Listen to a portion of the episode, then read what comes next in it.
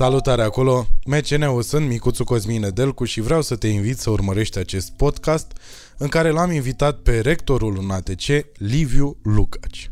Uh, Liviu Lucaci uh, este omul care e dator cu o bună parte din ce sunt. Uh, el este un om care s-a preocupat de soarta mea așa și m-a format Uh, printre alți oameni importanți, el a fost uh, un om foarte important pentru mine în facultate și nu doar pentru mine. E un om de la care am învățat enorm și cred că poți să faci și tu asta. Uh, o să vorbim, bineînțeles, de ce poți să faci în un ATC dacă intri acolo. O să vorbim despre un lucru foarte important și anume, din septembrie 2020, actoria poate fi găsită în școli. Da, ăsta e uh, un anunț pe care o să-l auzi în podcastul ăsta. O să vorbim și despre asta, o să vorbim de uh, cum se poate schimba societatea în bine deci societatea, nu uh, neapărat că o să avem uh, de mâine mii și mii de actori. Vreau să le mulțumesc frumos sponsorilor acestui podcast, Food Panda, niște oameni absolut senzaționali. Îți recomand să folosești aplicația Food Panda și să bagi acolo codul MCN Podcast și vei avea o reducere de 15 ron. Aș vrea să le mulțumesc și oamenilor de la F64, foarte amabil ca de obicei, care ne ajută cu echipament. Uh, și aș vrea să-ți mulțumesc și ție că urmărești acest podcast, pentru că fără voi, știți vorba aia, n-am fi reușit să facem toate lucrurile astea și să avem invitați atât de mișto, de la care puteți să învățați atât de multe. Să ne urmăriți și pe Spotify, uh, să ne urmăriți și pe SoundCloud, uh, să ne urmăriți și pe Apple Podcasts. Like, share, subscribe.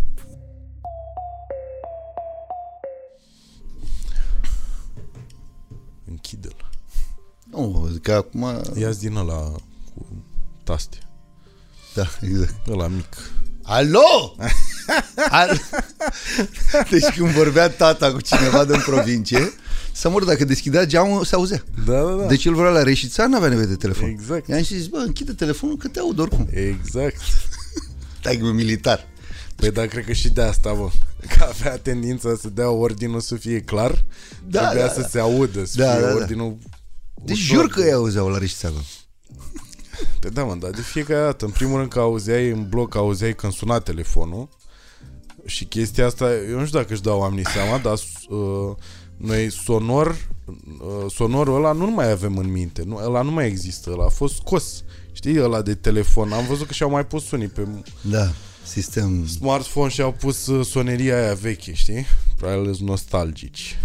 Da. Dar era soneria aia și după aia când răspundeai și era Alo! Alo! Exact. Dar eu așa fac în, Tribun. deci în micul infern rolul ăsta când sunt foarte bătrân la ultima parte, am momentul ăsta cu Alo! Păi, Ăla care e perfect. Ăsta te... Dacă ai nevoie de caracterizare la bătrânețe, ăsta e. Da. Alo! exact, exact. Uh, în primul rând aș vrea să te felicit, uh, arăți impecabil. Ai, am îngreșat un pic. Nu e adevărat. Eh, mulțumesc mult. Nu știu dacă putem să tăiem, uh, să luăm de la al treilea nasture în sus. Uh, așa. Asta, uh, după care aș vrea să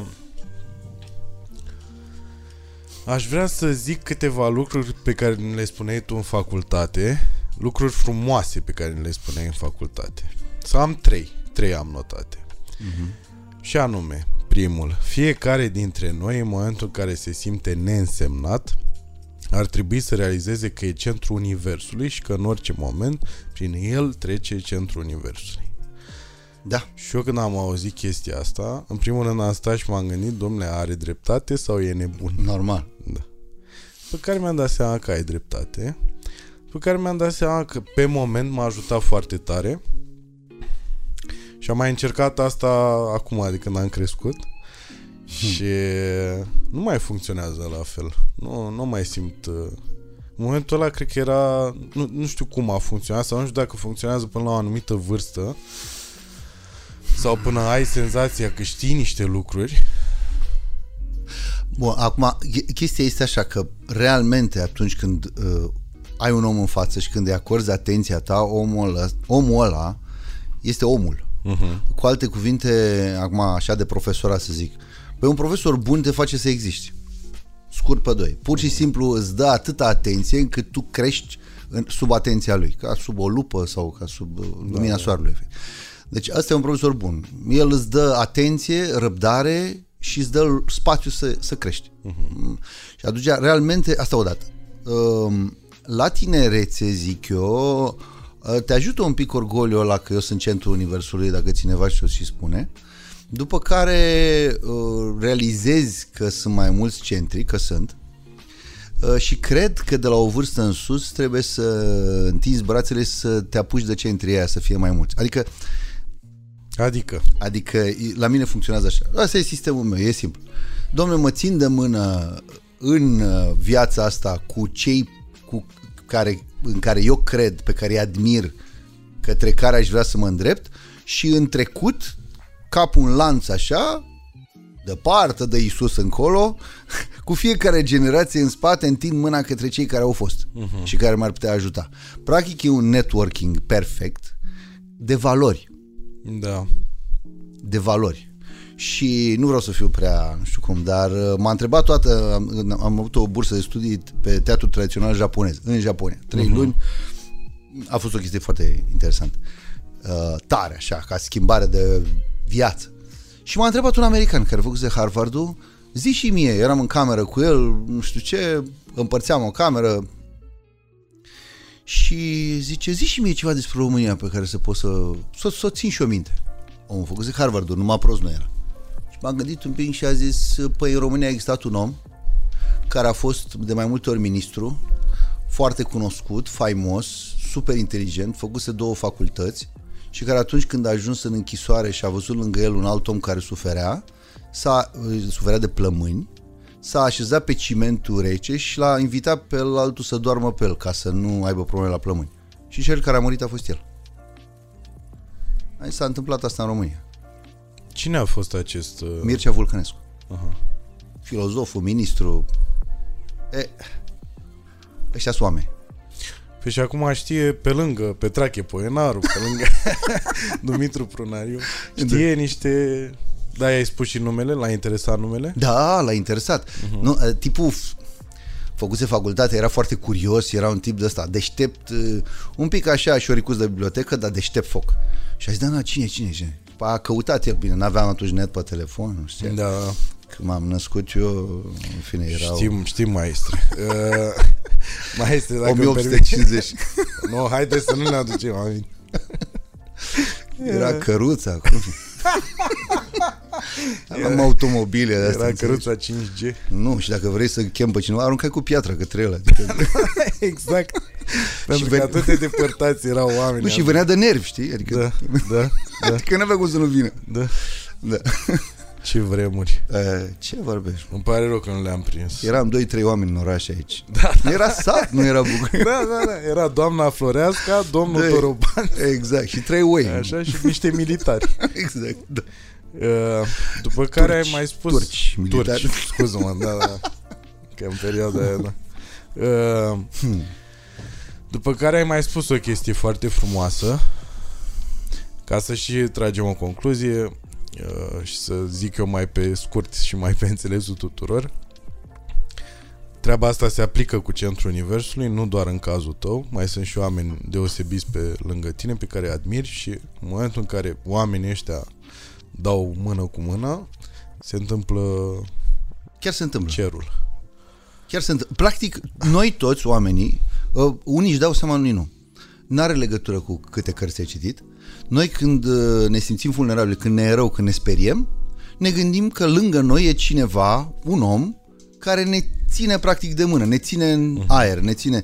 Am avut o, o, o doamnă extraordinară, actriță uh, la Teatrul Național, care îmi povestea așa, Livile, eu când am o problemă în scenă, mă uit către, către Arlechin, pe unde se Arlechinul e pe unde intră actorii ies așa, și mi-l imaginez acolo pe Zaharia Stancu, scriitorul care a murit de mult și care era director când doamna asta era tânără și zice el stătea în picioare la toate spectacolele teatrului și, și eu știam că el e în Arlechin. Uh-huh. Și când mi-era rău, mă uitam către Arlechin și ce vorbeam frumos. ușor cu el.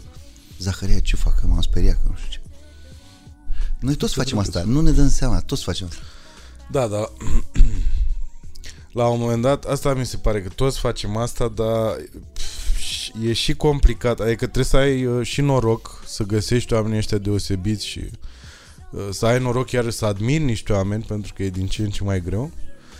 Uh, și de asta mi se pare că anumiți oameni nu sunt atât de binecuvântați și nu știu cum, îi, cum le explici ce se întâmplă și cum îi faci să meargă spre ce se întâmplă, spre ce ar trebui să se întâmple cu ei. Ă, îi momești cu binele. Adică, practic, oamenii învață din exemple. Uh-huh. Dacă vezi că un, unui om e bine, poate chiar te iei invidia și zici, vreau și eu. Adică, uite ce, ce liniștit e ăsta. Cum, cum face tipul ăsta, tipa asta, cum da. face ea să fie așa de bine? Stai pe lângă ea, noi în general vrem să ne fie bine. E o chestie instinctuală. Eu mă bazez mult pe instincte, pe intuiții, pe... Uh-huh. Nu s- neapărat pe... nu Stau să citească nu știu câte cărți. Ideea este să-i fie mai bine. Practic se și numește. Conceptul este de viață bună. Uh-huh. E inventat de grecii aia care au murit de mult, 2500 de ani. Așa dacă se numea. nici aia nu știau. Viața bună. Păi da, dar uh, ce facem cu ăștia care se uită la cineva care trăiește bine și uh, în loc să-și dorească și ei același lucru, îi doresc rău ăluia. Da, eu înțeleg bine ce zici. Uh, povestea e cam așa. Asta este o... Iartă-mă, tră- o da. paranteză, ca să fie un exemplu concret. De exemplu, uh, concret. A murit uh, recent uh, Kobe Bryant, care Mhm. e jucător, a fost jucător de basket și a fost un om care a inspirat foarte mulți oameni, știi? Uh, și au fost, adică există oameni pe planeta asta, un lucru care pentru mine e, adică încerc să, să neg existența lui, știi? Și sunt anumiți oameni care s-au bucurat mă, că, că omul ăsta a murit. Da. Un om care o ducea bine. Avea 41 de ani, avea o avere de 500 de milioane de dolari, avea copiii pe lângă el, avea tot timpul, re- renunțase la NBA și avea tot timpul necesar de uh, să stea cu familia și să, Mm. deci să aibă quality time de acum până mm. îl murea de bătrânețe. Da. Au, uh, povestea este așa. Binele ăsta și viața bună se învață stând lângă un om, văzându-l, m, simțindu-l, cum să spună, pipăindu-l. Deci uh, această poveste mediată, adică câți l-au cunoscut pe omul ăsta? Foarte puțin. Da. Restul l-au văzut la televizor, pe Da, net, da. pe nu știu ce. Practic asta nu înseamnă că îl cunoști pe cineva. E, e ca Îți și for- cazul îți tău, formezi deci o imagine. ai- se formează o imagine despre tine și imaginea începe să umble singură, că Exact. asta e problema, că Și o placi sau nu? o placi sau nu și chiar dacă tu despre care e vorba, uh, adică imaginea ta începe să umble, dacă tu nu ești atent să te sincronizezi cu imaginea ta și să zici nu mai îmi place, o corijezi, Mhm. tu ai o problemă. Practic nevroza apare în distanța dintre cine îmi imaginez, cine aș vrea să fiu și cine sunt. Acolo e problema. Acolo începe. Mhm. Da, Da, da. da, da, alert, alert, alert și încep să te crezi Să așa și, obosești, să te frustrezi, să... și umbli cu umerașul pe stradă. În fine, sau în fine. sau cu folie de Da, aluminiu. da, sau mângâi butonul de la lift. Chestii tot felul. Asta e excelentă, că mângâi butonul de la lift. Da, știi, știi, Veronica, Veronica. În fine, deci, Să ideea... stai așa. Da, da, da. Nu că sunt destui. Dacă te uita, că de-aia se uită vecinii aia pe ochiul ăla de la... Pe și vizor. vezi niște chestii fabuloase. Știu. Eu știu, eu, nu, pe lângă sentimentul ăsta de voior așa, dar nu e, e... Eu aveam o glumă cu asta, că e ultima relicvă comunistă vizorul, știi? Pentru că poți în continuare să supraveghezi și a rămas aia, știi, din perioada de îți turnai vecini. Dar uh, oare eu am o problemă acum că m-am gândit cum mângâi un buton la lift și îmi creează o senzație plăcută? că m-am gândit la asta și brusc m-am calmat așa, știi? Vezi, vezi? Mângâind un buton la lift. Uh, bun, deci uh, trebuie să stea, ar trebui să stea lângă un om. Și dacă n-au un om, E un câine. da. Dar nu e destul. Nu e destul. Adică câinele... în fine. Nu, ideea este că trebuie să ieși în lume. Uh, Aia e, suntem animale sociale. Ne face bine să fim în în grup, în haită și așa Da. mai departe. Uh, asta lumea nu înțelege, că zice, a, dar eu trebuie să fiu neapărat lider. Nu, nu, nu, sunt oameni care se, se simt excelent urmându-i pe alții. Uh-huh. Noi nu suntem toți făcuți să fim lideri. Da, da. Uh, Eu am văzut oameni care au ajuns uh, șefi și care erau îngroziți de chestia asta. Nu s-au simțit bine o secundă. da. Nu se simt bine. Ei vor să li se spună, sunt excelenți, nu știu, executanți. Îmi aduc aminte Muguri Sărescu, nu știu de ce mi-a venit exemplul ăsta în cap, când a fost ales, uh, când a fost uh, de fapt desemnat prim-ministru și se vedea că omul nu vrea sub nicio formă să fie acolo. Băi, deci avea, îi tremurau hârtiile alea, era uh, când mai apărea la televizor, vai, de bine, doamne, câte probleme și după aia când îl vedeai re, reinstituit în funcție, știi, la BNR, iarăși, băi, calmul ăla, bă, Da. ce nu înțelegeți, mă? Nu-ți bani. Băi, da, brusc relaxare. Da, da, e rolul, nu era rolul lui. Da. Da, uite, că eu am vrut să ajung mai târziu la chestia asta, dar prea se pupă acum. Uh, Jim Carrey a avut o perioadă, uh, în urmă cu un an, o perioadă destul de lungă de depresie publică. Mm. Așa aș numi eu. Și el a spus o chestie care a impresionat pe multă lume, uh, că depresia intervine când avatarul obosește, adică mm. când rolul ăsta pe care tu ți l-ai asumat sau nu, dar așa ești perceput și de restul, uh, în momentul în care tu ca individ nu te mai, uh, exact ce ai zis mai devreme, nu te mai suprapui cu rolul respectiv, uh, tu- tu obosești și oboseala asta psihică uh, înseamnă de fapt depresia, știi? De fapt și depresia. Mm-hmm. Mm-hmm. Uh, dar foarte mulți oameni l-au văzut uh, pe Jim Carrey ca fiind un soi de mesia care a venit și a zis uh, nebănuitul, știi? Da.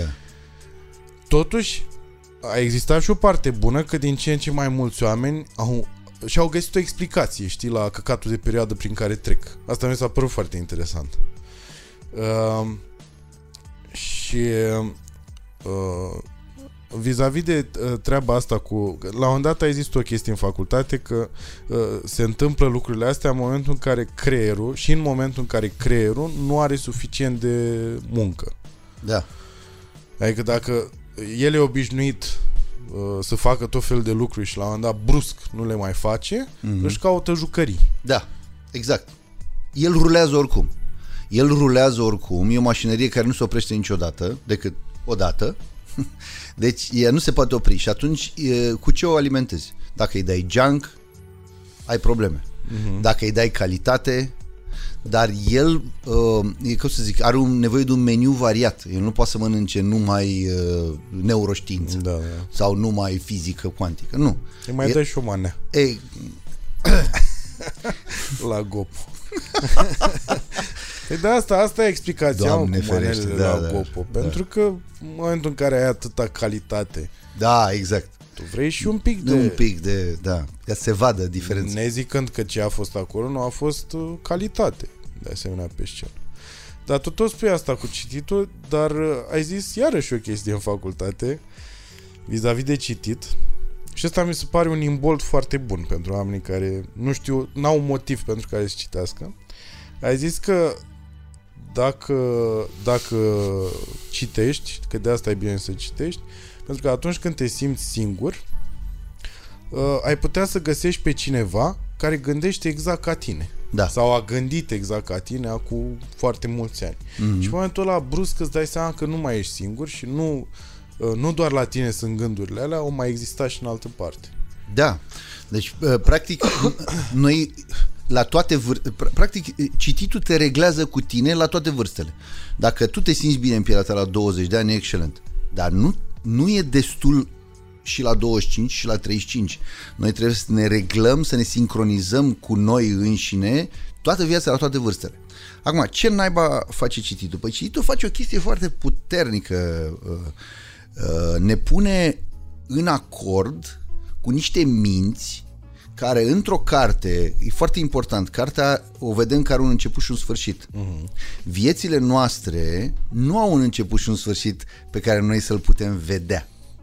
Tu deschizi cartea și zice, a fost Nice. odată. Corect. Totul începe de aici. Ce se întâmplă cu creierul tău? Începe să se ordoneze. Mm. A, deci ceva poate să înceapă da. ordonat și să continue iar m-a întrebat lumea, de ce credeți că merge lumea la teatru? Păi merge la teatru pentru că între 7 și 9 vede destine cu sens. Mm-hmm. Pe când în viața lor ei nu, nu văd sensul, nu se pot da în spate, să se suie, se numește privirea din exterior, deci să te sui pe un stâlp cum propuneau unii să te uiți în piața publică ce fac ceilalți care trec pe lângă tine. Adică mm-hmm. să mhm. ieși un pic din ecuație, să-ți vezi viața ta ca și pe altora, ca să o poți înțelege un pic, să te liniștești, să vezi că mai sunt niște nebuni ca tine și în blocuri de vis-a-vis.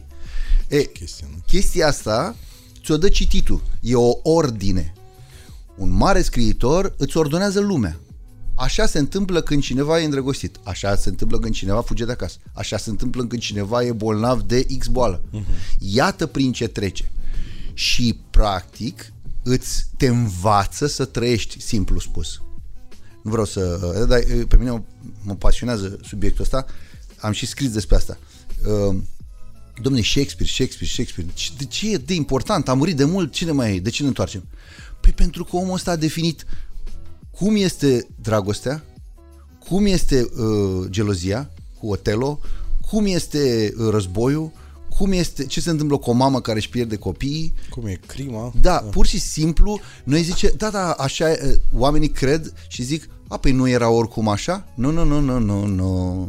Mm-hmm. Ne-a intrat în cap că Romeo și Julieta e povestea perfectă pentru, pentru, pentru că cineva a scris-o bine de tot. Dar nu e în alte culturi, în afara celei europene, nu e povestea perfectă cu doi puști care mor la sfârșit. Mm-hmm. nu asta e idealul. Da. Cineva a pus-o în pagină atât de bine încât nu te poți opri să o citești și să zici așa e. Nu e așa. E pentru că e atât de bună, ți se pare Că a fost întotdeauna și că e, da, da. Exact. Asta e șmecheria cu arta. Te ordonează, te învață să trăiești. Ce facem când, cu prietenia, de exemplu, un mare, iar un mare subiect, la Shakespeare și la mare, ce facem cu prietenia? Păi nu ne doare asta în viață? Ce face cu prietenul meu? Nu mai vrea să intre în afaceri cu mine sau nu, sau, nu știu, m-a trădat. Cum mă simt? Ce fac? neștiind cum să trăiesc, neștiind ce să fac în situația respectivă, sunt cel mai disperat. Pe când dacă cineva îmi spune, uite ce se face, așa a făcut cu tare. Uh-huh. O, ce bună e, fac și eu la fel. Sunt lecții de viață.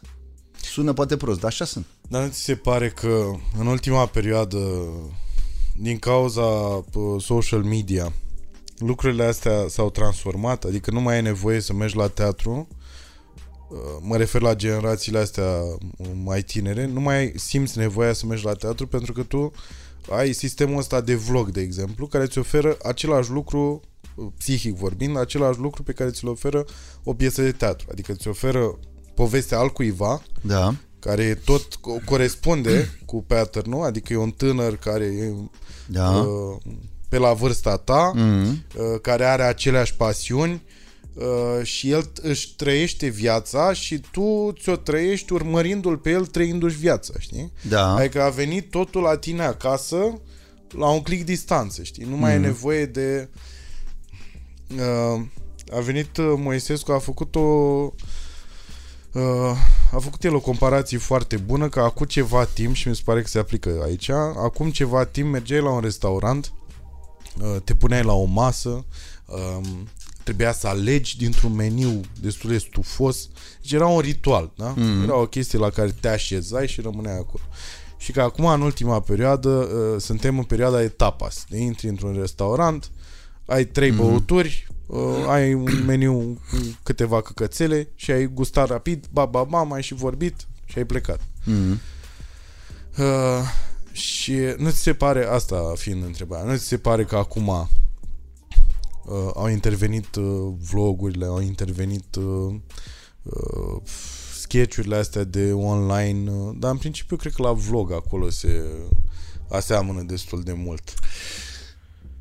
E o, o întrebare precisă. Uh, viața acelui om, vloggerul, are sens? Pentru ei, pentru ăștia mici are, da. Uh, și care ar fi sensul? Adică ce face, ce face o poveste bine scrisă da, sau da, de da. Îi vezi finalul. Uh-huh. Acel vlogger, din fericire, în viață. Da, Noi nu știm cum a, cum a finalizat. Uh-huh. Kobe Bryant deja știm cum și-a încheiat viața, încheindu-se și ultima pagină, noi putem să-i dăm un sens vieții lui. Da. Câtă vreme urmărești pe cineva alergând, nu știi dacă cum o să ajungă la final, dacă ajunge la final și cum. Pe ce loc, în ce stare, uh-huh. dacă e sănătos. Practic, orice lucru care își află o încheiere, capătă și un sens. E ceva rotund. Uh, Eu, ai, treci printr-o întâmplare. Când o poți povesti că s-a încheiat, poate să aibă un sens. Câtă vreme ești în întâmplare, deocamdată sensul îți scapă. Că exact când te simți bine, picnic, nu știu ce, apare ursul și îți mănâncă sandvișurile. Înțelegi? Și atunci tu, când zici că s-a încheiat, ursul Să nu faci doar analogii cu mâncare, că eu m- înțeleg și alte lucruri. Uh, Pe era și vorba aia, că să nu invidiezi pe nimeni până nu vezi cum moare. Exact. Seneca. Deci, apa, da. Da, sunt bă, băieții ăștia nu sunt degeaba atât de mari. Pentru că e nevoie de ei, avem nevoie de ei, nu, nu pentru că Da. sunt niște cărți. Dar cum îi, uh, cum îi convingi pe... Hai că, hai că ajungem. Cum de îi fapt, conving pe oameni? A, nu, că A, mai că am- acolo... vă- am o poveste. Haide, spune-te, rog. Deci mă întreba cineva, tot felul de oameni, profesori, nu știu ce, mă întâlnesc în diverse universități, facultăți. Și zice, bun, și cum fac eu să-i predau nu știu ce mare autor? Zic, sfatul meu. Cum am predat eu, de exemplu, Strindberg? Când a fost să vorbesc despre August Strindberg, mare dramaturg. În niciun caz n-am început cu numele, n-am spus nimic despre el, am zis, fiți atenți la studenților. Era un tip care în fiecare seară, când se întindea în pat, se uita să vadă pe unde va ieși capătul burghiului uriaș care e montat de cei care îl urmăresc necontenit, de partea cealaltă a peretelui, care cu acel burghiu îi dă o gaură în cap, el așa credeam noaptea, să intre în creier, să-i modifice creierul. Și el pipăia pereții și se uita pe unde o să intre burghiu.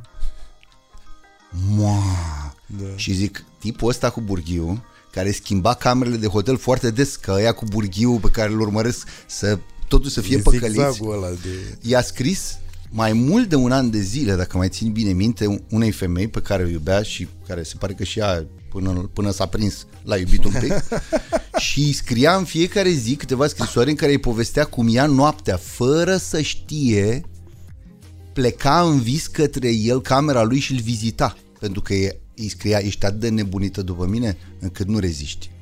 Și aia prima scrisorile îngrozite în care îi se spunea ce face ea noaptea. Zic, e interesant?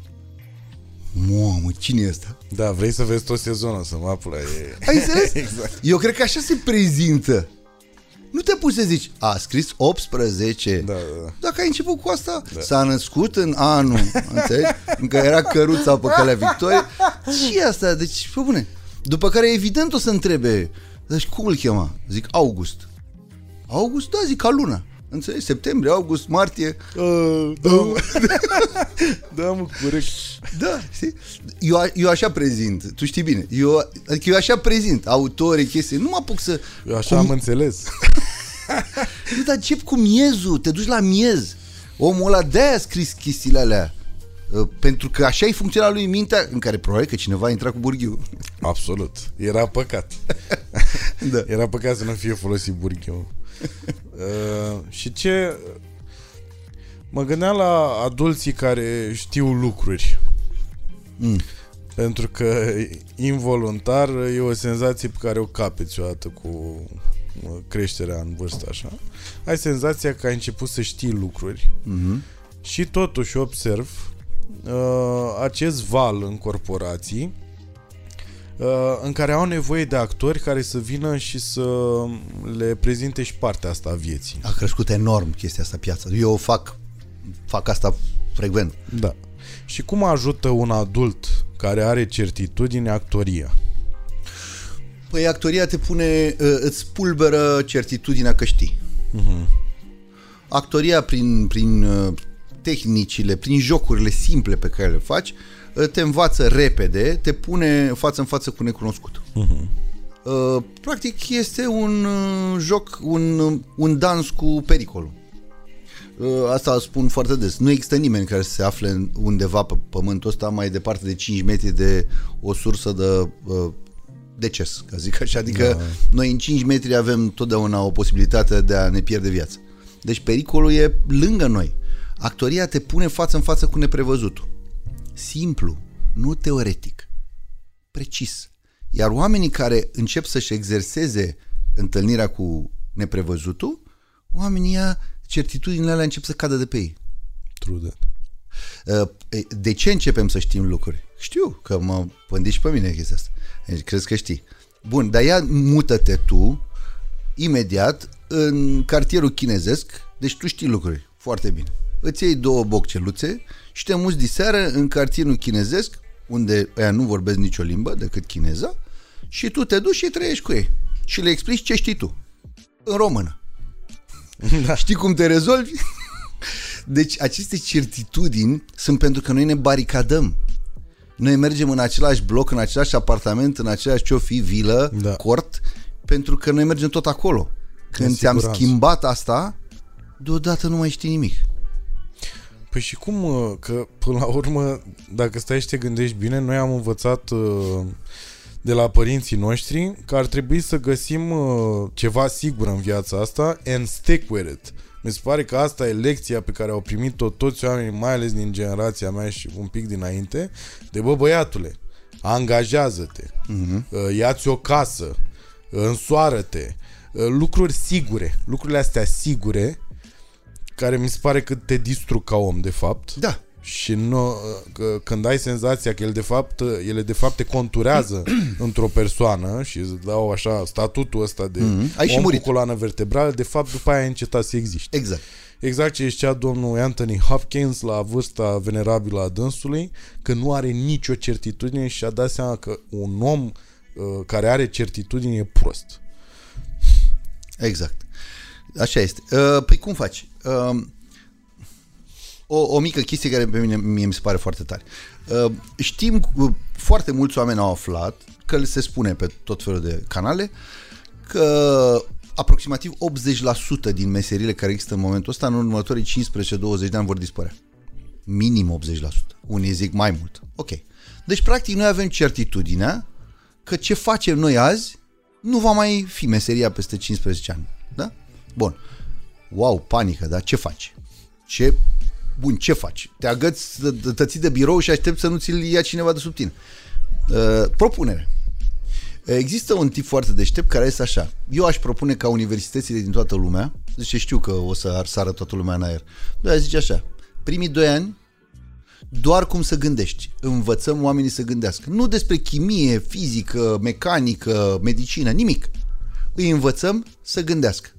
Un om care învață să gândească, să-și ordoneze ideile, să-și urmărească logica, să-și pună uh, toate problemele, să-și le pună în cuvinte, adică să poată să spună, acum sunt anxios, acum am o problemă cu, nu știu, cu piciorul drept. Să pună în Fiind cuvinte cinstit uh, el cu el, că și acolo... Exact. Deci să, uh, practic, în, să a învăța să gândești înseamnă că îți iei lumea și pe tine uh, în posesie. Încep să, nu să o domini, să o înțelegi.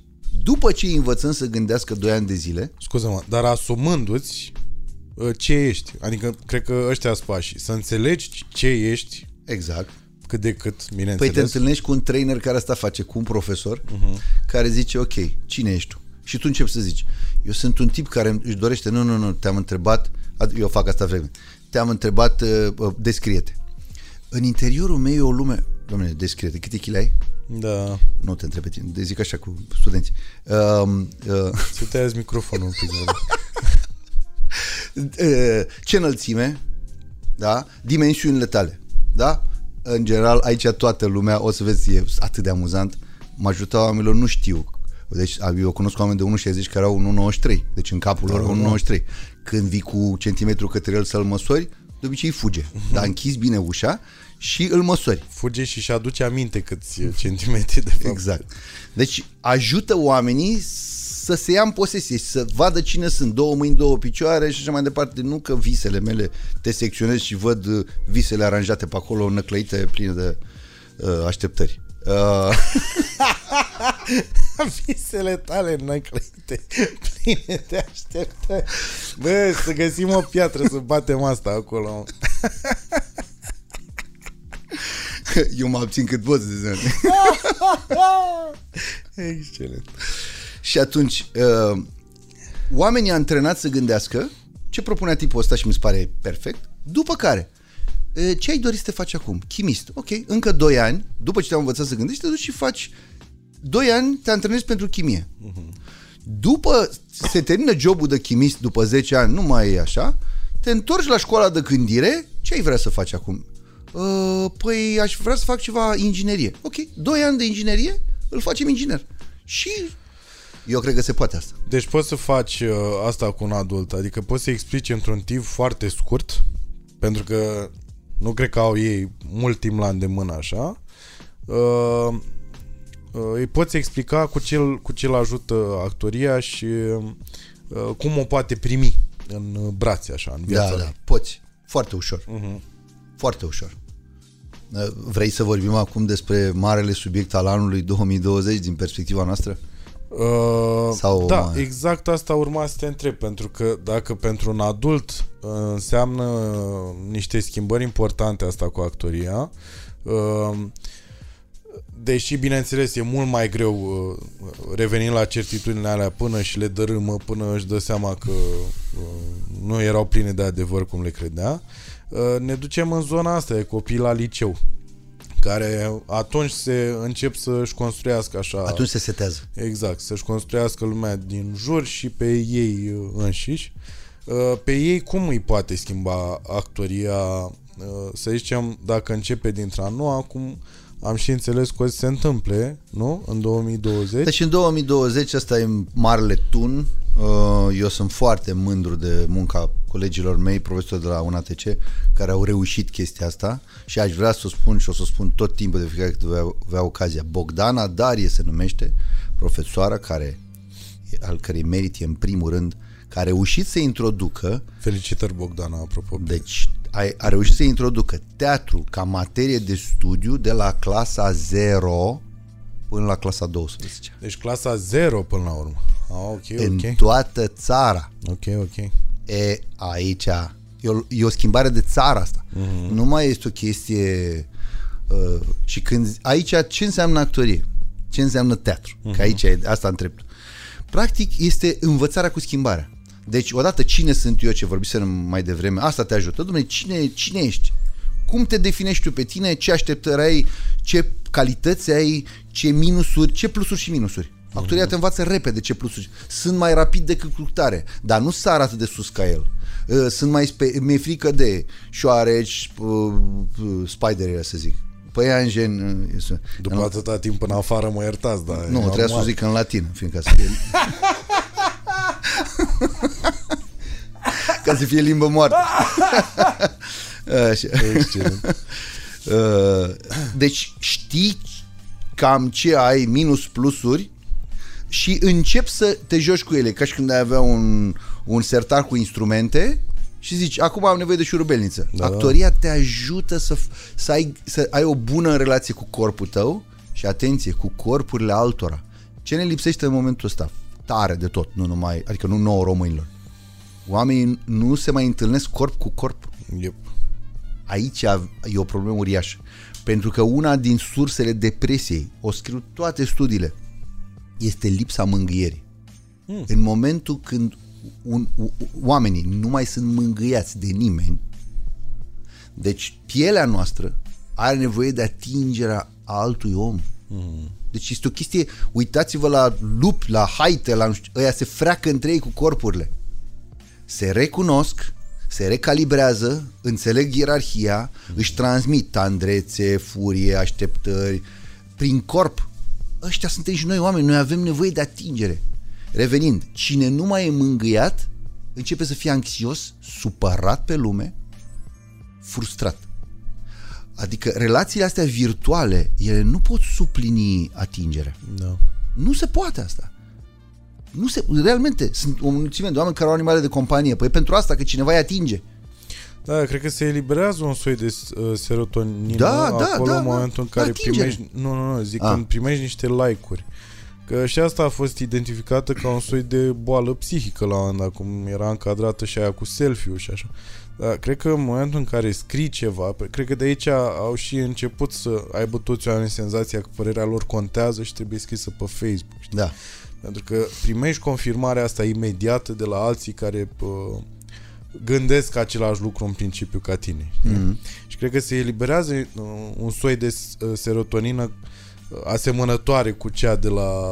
Eu spun din exact. artist. E- Deci eu am un prieten care este un mare creator de jocuri la nivel mondial. Mare. Aha.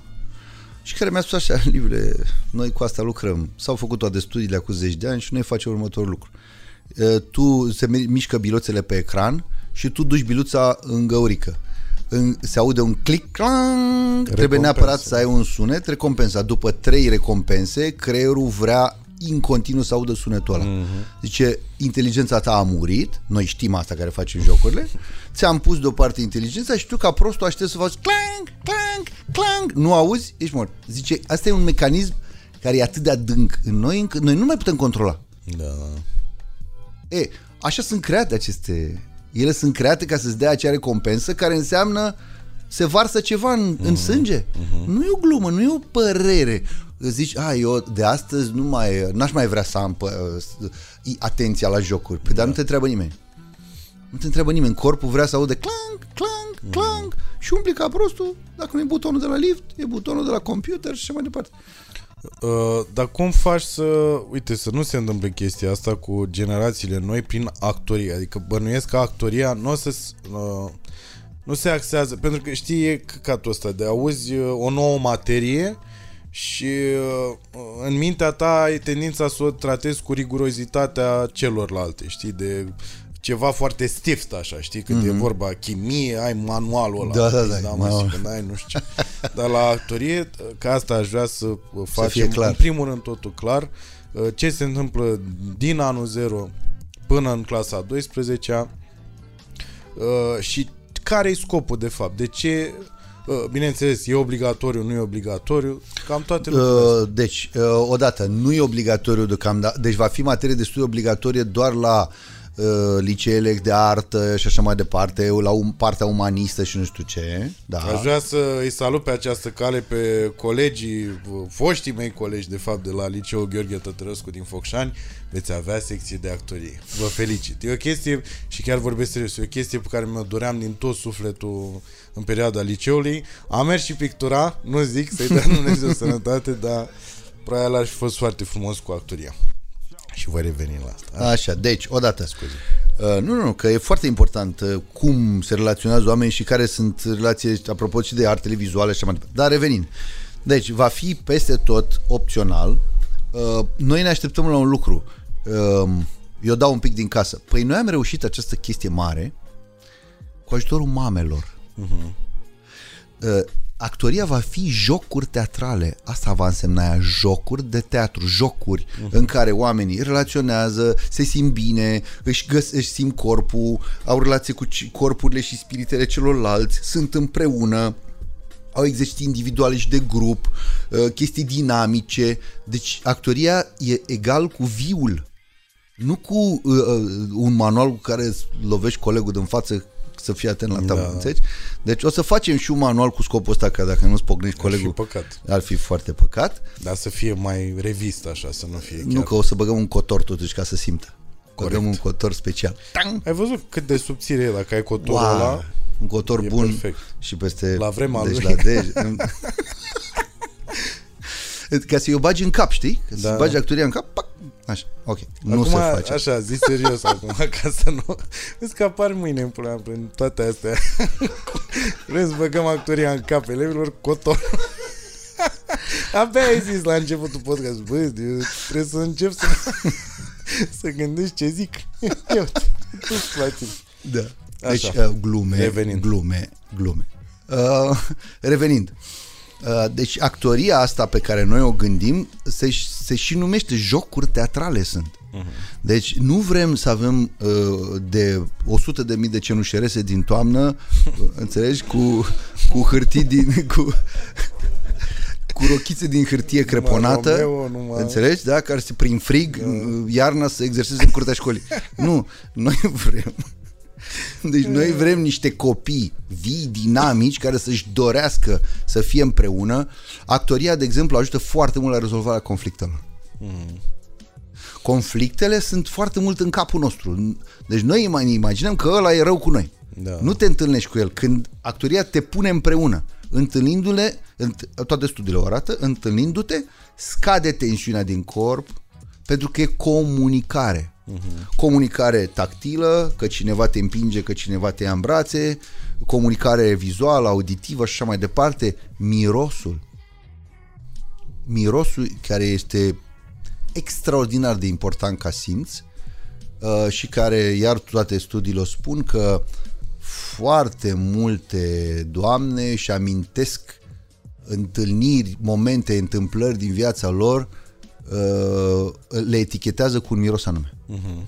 Și dacă simte mirosul uh, un miros într-o cameră și amintește de întâmplarea X, vine imediat zzz, zzz, eticheta vine și ți amintești pachet tot ce s-a întâmplat acolo. Uh-huh. E, toate lucrurile astea nu se pot întâmpla în virtual, deci dispar, da? e doar o chestie vizuală. E, în momentul în care te pui împreună în aceste jocuri teatrale, uh, toți copiii ăștia se vor simți foarte bine. A, am vrut să spun și n-am încheiat. Deci cum s-a întâmplat? Păi s-a întâmplat că uh, am început să facem la un ATC, un ATC junior, o chestie care a luat o amploare uriașă și care la un moment dat ne-a fost teamă că e atât de mare încât o să ne scape. Deci e mult prea mare. Uh, de-aia am zis, dacă nu mai putem, o aruncăm la nivel de țară. Nu mai stăm așa. De ce să o închizi în ceva E, mic? de ce să o închizi în ceva mic? Ajunsesem la 500 de copii care veneau în weekend. 500 de copii. Noi am zis la început 10-15. Au aflat mamele și au zis vreau și copilul meu să facă asta. Mm-hmm. Pentru că au văzut pe ceilalți, mai vi- se duceau în... A, mamă, sâmbătă, mă duc acolo, mă joc. Chestii pe categorii de vârste, jocuri pentru 5 ani, jocuri pentru 12 ani, jocuri pentru 18 ani. Profesori fiind cei din școală. Cei din școală. Uh-huh. E, a explodat, mamele au vrut, printre aceste mame au fost inspectoare școlare care au zis, dar vreau și eu la Botoșani, la Craiova. Deci și-au dat seama. Ime- Știi că a durat câteva luni, este incredibil. Pe probabil îi vedeau acasă, că era cu totul alt Îi vedeau copil. acasă, da. Deci în, în loc să-l smulgi din pat, se trezea singur și pleca. Da. Unde te duci? La actorie. Deci oamenii vor, adică copiii vor pentru că, încă o dată, nu sunt, nu o să joace toți Cenușereasa sau Hamlet, nu despre asta e vorba. E vorba să îi ajutăm să se împrietenească cu problemele lor. Pentru că arta actorului, de fapt, este o asumare de probleme. Adică ce probleme am eu, le înțeleg că le au și alții și începem să, ju- să ne jucăm cu ele. Să vedem că nu sunt atât de nocive, toxice. Când le privim din mai multe perspective, parcă se desuflă puțin. Hai să-ți povestesc o chestie care mie mi-a plăcut foarte mult. Te rog. Apropo de probleme și de ce gândim noi despre noi și cum suntem noi în afară. Acum câțiva ani am avut o studentă care în momentul când începea să lucreze, după maxim 10 secunde, se oprea. Se bloca, pot să o iau de la capăt, zicea, te rog, zic, nu înțelegeam ce se întâmplă. Foarte onest. O, o, o fată puternică, uh, bine făcută, inteligentă, echilibrată, nu înțelegeam, deci bloca, se ridica de pe scaun, începea, îți spunea ceva din textul pe care îl învățase, deci era clar că știa și textul, ce? Și pe aia când se uita la partener, o secundă așa, se bloca, se oprea. Nu, nu, nu, nu pot, nu știu, pot, pot să reiau? După vreo trei de asta, am zis, stai, stai să ne oprim puțin. Știi textul? Da. Știi ce vrei să faci? Da, știu. Care e problema? A durat un pic până i-am creat confortul să spună și mi-a zis așa, eu am niște voci în cap care îmi spun, ești proastă, nu o să reușești. Da. Nu poți tu acum, lasă, mâine, fă cumva să nu lucrezi acum. Eu zic, păi, află de la mine că toți avem vocile astea care ne spun, nu acum, nu ești în stare, uh, sunt alții mult mai buni decât tine. Și zic, te rog următorul lucru. Ai încredere în mine și fă următorul lucru. Începe din nou să lucrezi și în momentul în care vocea aia o auzi în cap, spune cu voce tare ce spunea. S-a uitat la mine, adică, să- adică să vorbesc ce se aude în capul meu, zic, te rog eu frumos. Deci tu spui textul ăla și când vocea din cap devine atât de importantă, spune cu voce tare. Ești proastă, nu poți, trebuie să te oprești, ce crezi că he, actoria e pentru tine? După care revii la textul învățat. Și să fac asta? Zic, fă asta, te rog frumos. A avut curajul să fac asta. S-a întâmplat un lucru fabulos. În primul rând, am văzut deodată cum s- că toți suntem în situația asta, că erau mai multe persoane. Una care își dorea, care era pregătită, care avea energie, care avea curaj și alta care zicea, și ești o tâmpită. Și, și ieri ai încercat. Nici ieri nu ți-a ieșit. Bă, nu te înveți minte. Oprește de dracului. Gata, stop, renunț. A, o să ajungi tu, actriță. După ce a făcut asta câteva minute, a început să se stingă puterea vocii din cap care îi spunea că nu poate, că nu e în stare.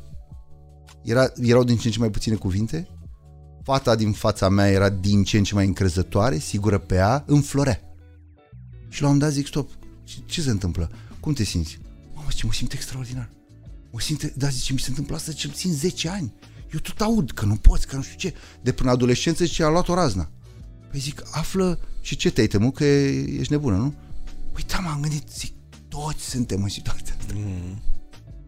Zic, în momentul când ne acceptăm, ăsta exercițiul de actorie clasic, când ne acceptăm aceste probleme, voci care ne împiedică, ele se sting pentru că scoase din umbră, scoase, ele sunt puternice cât stau în interior și nu le dai glas. Mm-hmm.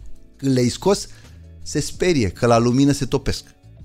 Practic ce faci tu și toți colegii, prietenii tăi, de exemplu stand-up, Păi asta, în fața sute, mii de oameni, tu spui ce oamenii își spun. Dar nu au curaj să o spună. Și se identifică și zici, ce Avna? Și mie mi s-a întâmplat asta. Și mie, sub duș, pe plajă. A, n-am crezut că o să o spună cineva. Mm.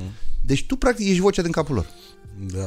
Iar artiștii asta sunt. Artiștii trăiesc și transmit și scot la suprafață ce noi ținem ascuns și care ne provoacă temeri, neliniști, spaime, groază mm. Și după aia probleme de sănătate, că probleme de sănătate vin din lucrurile astea. Ne măcinăm pur și simplu pe dinăuntru. Și vine artistul și vorbește despre chestia asta și tu ești șocat. Ți și jenă să te uiți la film că e despre tine. Deci ar ajuta treaba asta cu actoria și cu jocurile actoricești ar ajuta destul de mult și asta într-adevăr mi se pare un factor foarte important Uh, să aflăm cu toții uh, de la pro- vârstă destul de proaspătă că uh, mai sunt și alții exact. în situația noastră. Exact. Asta este principalul lucru. Și nu suntem singuri și după aia cred că asta presupune că îți dă și o încredere și poți colabora cu celălalt. Da. Ime- de asta se petrece semn. imediat. Uh-huh. Imediat se petrece. Deci în, în două ore copilul ăla pleacă de acolo el nu conștientizează, dar ce se întâmplă este, a, deci ei se sperie. A, deci ăla înalt care am crezut că la, la e exact. nu știu. Și ăla se sperie. Exact. Deci o bucurie a împărtășirii spaimelor. A, ne e frică la toți. Exact, da, da, da. Exact. Pentru că asta e. De fapt, nouă ne e frică la toți în viață. Da, da, da. Și credem că suntem unici în spaima noastră. Nu, suntem mulți. exact. Deci asta o să se întâmple probabil la, uh, în orice an sau o să se întâmple în primii ani. Exercițiile astea de actorie care ajută uh, la uh, propria descoperire în, și la... în toți anii pe paliere de vârstă. Aha. Noi nu vrem să ne ducem atât de mult către roluri, către să jucăm nu știu ce roluri complexe. Și dacă, iartă-mă, nu, dar da. trebuie da. să te întreb asta. Dacă noi Uh, în licee nu o să avem oameni pregătiți uh, care să se poată ocupa de așa ceva și de copiii de acolo, mm-hmm. ce ne facem? Noi avem un uh, program aprobat național pe 5 ani cu care e mare, pe care o să căutăm parteneri acum cu care să putem dezvolta asta, că nu putem noi, ăștia câțiva, nu știu, 10-15 oameni. Evident. În primă fază, estimarea ministerului este că e nevoie de 2000 de profesori în primă fază, adică mâine. Bun, acest program național vine să trăinuiască, da, niște oameni, sute de oameni, care după aia se transforme în și mai mulți și mai mulți, odată, care să înțeleagă ca ce să se predea. Uh, noi în momentul ăsta lucrăm la curiculă, adică ce se va preda, care sunt, ce predai acestor copii, lucrăm și la niște manuale pentru asta uh-huh. și ca oamenii să înțeleagă precis, domne, ce fac cu copilul de 14 ani care are niște probleme specifice, ne bazăm pe studii, ne bazăm pe cunoașterea din teren a unui tânăr de 14 ani care are niște probleme specifice. Nu ne mințim că el mai are 10 sau 8 și îi dai o jucărie. Nu poți, te se dă o altă jucărie de 14 ani. În fine. O să fie foarte bună asta. O să fie o limită de vârstă la profesorii care se vor ocupa de treaba asta cu actoria în licee? Uh, nu, nu avem cum să punem limită de vârstă. Uh, se va întâmpla așa. Eu zic că va fi așa, va fi un boom și care se va regla cu ajutorul nostru sub sperăm noi, sub ghidajul nostru, uh-huh. se va regla în timp. Uh, cum se petrece boom Păi lucrurile stau așa. 1. Cei care pot să ceară orele astea sunt, sunt părinții, sunt profesorii din școală, sunt directorii, sunt copiii. La toate capetele. Uh-huh. Și dacă se face un grup, am, am fost, de exemplu, nu știu, la Odobești sau la... și am povestit chestia asta. Au fost 3-4 profesori au zis, ah, vrem și noi. Au fost câțiva copii care au zis, bă, bune, o să facem asta la noi în școală, o să se poată? Deci se creează niște mici grupuri de presiune care zic, vrem și noi. Uh-huh. Partea cea mai bună este că toți oamenii ăștia, profesori care vor lucra, bă, ei vor primi bani pentru asta. Adică nu, nu e o activitate de un voluntariat. Nu, nu, nu. Sunt ore, ca și ora de chimie, celebra oră de chimie, în care toată lumea știe că cineva, că există tabloul lui Mendeleev, dar nimeni nu știe cine l-a pictat. Deci exact asta e situația. Dom'le, există tablou, cine l-a pictat? Și după aia te, te duci la ora de pictură dacă ai, că cineva îți spune Mendeleev ăla cum stați. Așa. E. cum adică la cum stați? ok, deci înțelegi. Deci actoria asta e o necesitate. Noi, noi ne, ne ducem către necesitatea oamenilor de a fi împreună, de a, fi mai, de a avea o viață mai bună, mai, mai bine în corpul lor. Bun, și cine o să predea asta, uh, ce facultate a terminat sau uh, ce studii are sau pe lângă trainingul ăsta? Pe lângă trainingul ăsta, el poate să fie practic orice. Aha. cadru didactic. Orice. Dar ei pot să devină acum cadru, adică or să fie oameni care vin special pentru asta, de aici încolo. Poate fi și psihologul școlii, de exemplu? Dacă există un psiholog uh, Pentru că mi se pare că ar trebui și un pic de psihologie la toată Păi nu, asta. este, este inclusă, da, deci trainingul ăsta e, nu, sigur că e, e inclusă psihologie. Deci el trebuie să aibă cunoștință de pedagogie, uh-huh. care înseamnă, pedagogia înseamnă psihologie fără discuție. Nu, nu, nu, nu, nu. Păi cu psihologie, da, da, da. Adică e foarte complex. Ce nu vreau să înțeleg e, e un nou val de profesori ăsta care va... Uh... Da, e clar că e un nou val. Bun, bun. E o profesie care apare. De asta aș vrea, știi, să fie cât mai clar că în momentul în care se va introduce actoria în școli, uh, e un suflu nou cu totul, adică nu e, nu luăm niște profesori uh, din ăștia care urlă la elevi sau ce se mai întâmplă prin ultima mm-hmm. perioadă, așa și brusc că ea încep să zică, băi, stai mă, pune colanți, băi, stai mă, vino, îmbrățișează-l da, da, da. mă, ăla, că vă omor. Știi? Da, da, da. Asta, asta da. vreau să fie clar. Da, doar că noi, glumă, glumă. M-am gândit că să facem niște tichiuțe așa, pe care să le livrăm acestor profesori ăștia care urlă și nu știu ce, și în momentul când are tichiuța ascuțită în cap și urlă asta, Știi lucrurile cine? se mai da, da. rezolvă puțin. Sau da, îi vopsim în verde. Dar, în fine... Poate roșu, galben și albastru. da, da, da. Da, mai, da, și îl mutăm pe băncuțele lui prietenul. Exact, Ai. exact. Și totul se petrece numai la Cluj. De când nu s-a mai vorbit de băncuțe? Celebrele băncuțe, da. Uh, și cum sunt, uh, bun, deci uh, materia, în ghilimele materia, uh-huh. uh, până la urmă o să fie diferită pentru că o să intre direct dacă ești între a 10 acum, poți să te apuci da, deja. Da, da, da. Deci o să fie pe calup de 4 ani? Gândită sau cum o să? E, e gândită pe pe vârste, pe necesitățile vârstele. Deci vreau să spun că toată povestea asta uh, este, există zeci de ani în spate, mai ales în Occident, uh, au având în fine, societăți care au observat că au mari probleme de comunicare, de presiune socială, de presiune pe care oamenii și-o pun ei înșiși asupra lor și sunt rău în viața lor și atunci s-au dezvoltat mii de exerciții pe seturi de probleme. Deci vreau să spun că uh, ceea ce... Uh, deci noi, noi avem de câțiva ani, avem pedagogie teatrală master în un ATC. Da. Ce face asta? Cine sunt oamenii aia, studenții aia și absolvenții aia? Păi aia sunt niște oameni, chiar dau un exemplu concret, care au seturi de exerciții în cap, în care eu îi trimit pe un stadion, oamenii sunt pe stadion și omul ăsta îi face să râdă, să plângă, să danseze într-un minut. Știe cum să strângă energia acelor oameni, să le dea ceva de făcut și să ghidoneze energia acelui grup de oameni, că e vorba de 10.000, că e vorba de 20 de oameni. Și aici exercițiile au fiecare pe grupuri mari, mici, medii, uh-huh. pe vârstă, pe... e absolut fabulos. Deci ei nu sunt numai niște actori, sunt niște, uh, niște, niște oameni care ar putea să conducă parcurile de distracție. Da. Îl pun pe alee și adună oamenii. Cum fac să adună oamenii? Am niște idei, dar nu vreau să spun eu. Dar așa, nu, nu. Nu spune, te rog. Nu, nu, nu.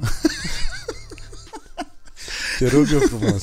Da. Hai, să, hai să fii în funcția asta o perioadă, te rog eu mult. Hai să facem și ceva bine, te rog eu mult.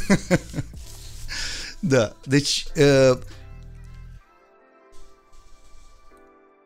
oamenii își doresc să trăiască, să fie vii, să trăiască.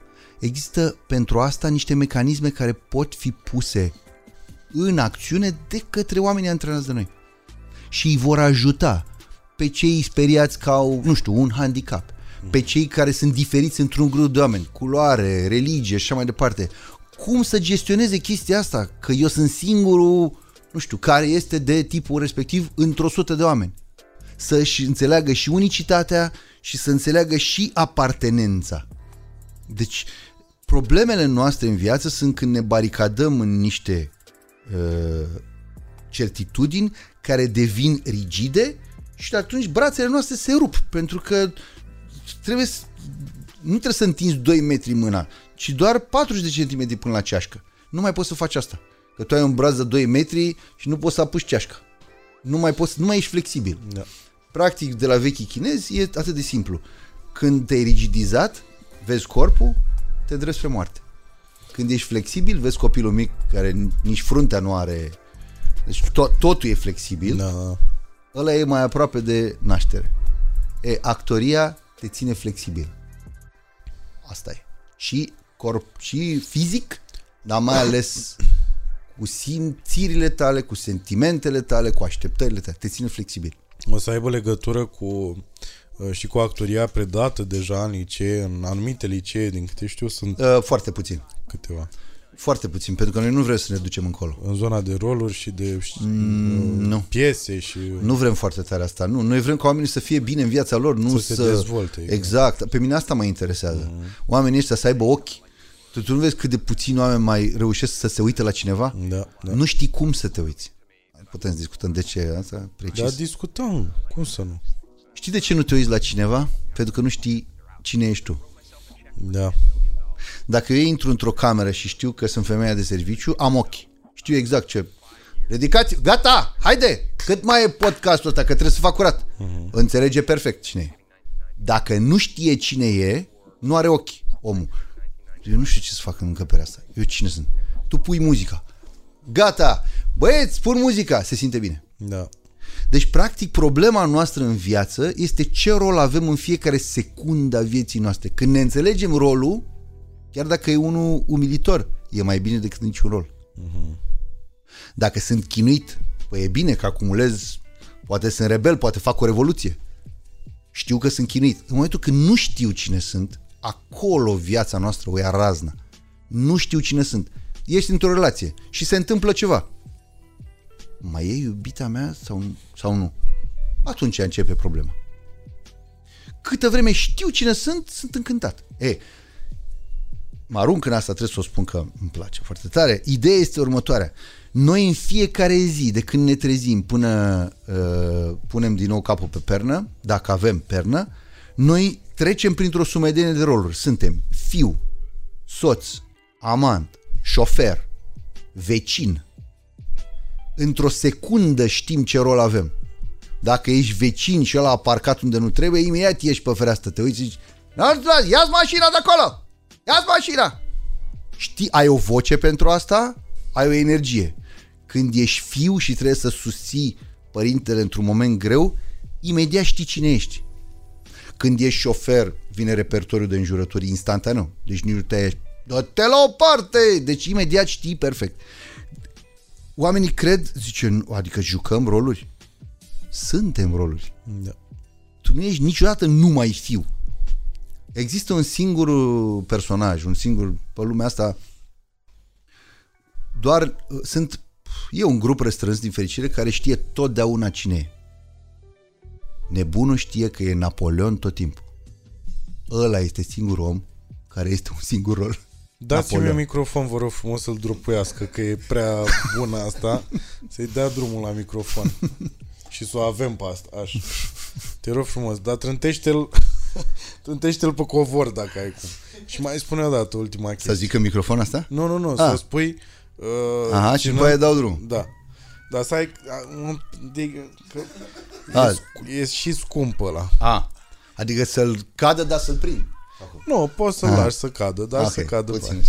Dar să se și vadă. Da. Nu înțeles. Deci există în lumea asta, există un grup restrâns din fericire de oameni care știu totdeauna cine sunt. Nebunii. El se crede totdeauna Napoleon. Bum! Doamne, aștept să mai meargă microfonul. Continuăm discuția cu actoria uh, în un ATC acum. Uh, probabil, uh, adică te aștept să crească numărul candidaților la un ATC după ce, uh, nu știu, probabil trec vreo 2 ani de actorie de genul ăsta în școli? Mă aștept să crească. Eu vreau să crească de 10-20 de ori. Ok. Deci asta e ținta și cred că se va întâmpla. E și fire să, să, să, să fie așa. Dar mai e ceva. Că am avut o discuție cu tine și ți amintesc de ea acum. Povestea este așa, mersul prin țară. Uh-huh. Eu vreau să fac, eu, rector un ATC, să fac o înțelegere cu municipiile, cu inspectoratele, cu universitățile, cu toate formele de organizare locală sau județeană și așa mai departe și să ajungem în comunități, nu neapărat numai la Cluj, Iași, București și Constanța. Da. Da? Că de-aia am fost la Odobești, la... să mergem în locuri în care de obicei aceste caravane le-am zis noi, de fapt le-a zis Bogdan Adari, caravana un ATC, să vorbească cu tinerii de multe vârste, uh-huh. așa, care să le explice ce este un ATC-ul. Ce face el? Pentru că asta e... El nu se identifică numai cu actorie. Da. Uh, eu ți-am povestit atunci că am fost în această caravană, eu ca profesor, și le țineam mici discursuri de 20 de minute în care discursurile erau, nu mă apucam să povestesc secțiile. Spuneam, uh, știți că uh, îl știți pe Tudor Chirilă? Da, a făcut un ATC Nu cred. Uh-huh. Știți pe Micuțu? Da, a făcut un atc Nu cred. Dă-l mă, dre. Zic așa. Bine. În fine, da. da. Au zis la o dobește. Da, da, da. Nu, dar realmente oamenii se așteaptă ca acești oameni pe care pe unii admiră, așa, nu știu, au căzut din cer. Ei mm-hmm. nu se... Dom'le, ce au făcut ăștia? Păi ăștia sunt niște oameni cu profesii. Eu mă refer acum nu la vedetele de 3 lei care n-au nimic în spate, ci la oamenii cu profesii. Oamenii ăștia vin de undeva. Și foarte mulți vin de la noi. Foarte mulți. De la un ATC. Și atunci, le-am povestit. Vrei să faci clipuri? Vrei să faci muzică de clipuri? Vrei să montezi clipuri?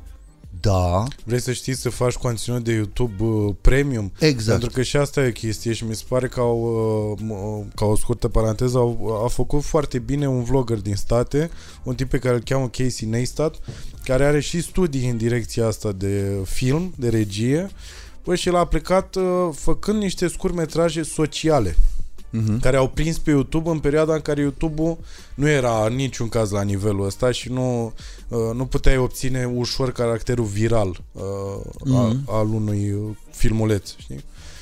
Uh, și în perioada aia, în fine, a făcut o chestie în asta de social awareness cu uh, dacă vrei să mergi cu bicicleta prin New York și efectiv mergea cu bicicleta, se filma, își punea uh-huh. camera singur Așa, își monta el după aia, cum mergea prin New York cu bicicleta și se lovea de o, o mașină parcată neregulament. Dar efectiv intra în mașina aia, știi, omul fiind uh, și cu pregătire din asta mm-hmm. aproape de cascador și a rupt uh, clipul ăla, știi?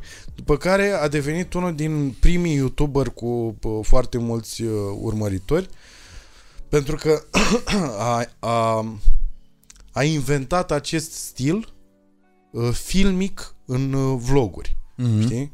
Caracterul ăsta de introducere, care până atunci, exact mm-hmm. cum ai spus, știi, revenind la partea de carte, ai o introducere, ai uh, un mijloc, un cuprins și după aia ai încheierea Uh, pentru că se încheia de fiecare dată vlogul frumos, știi?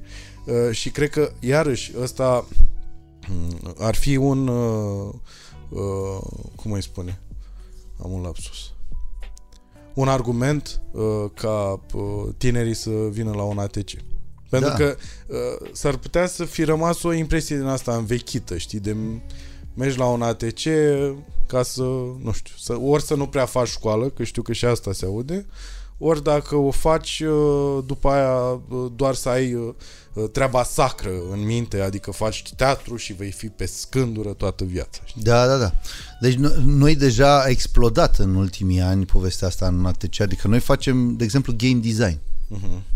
Păi, oamenii, când zici se face game design la un ATC, se pare că nu are nicio legătură cu ce știam noi despre un ATC. Păi da, un ATC în momentul ăsta în care noi vorbim se rebranduiește.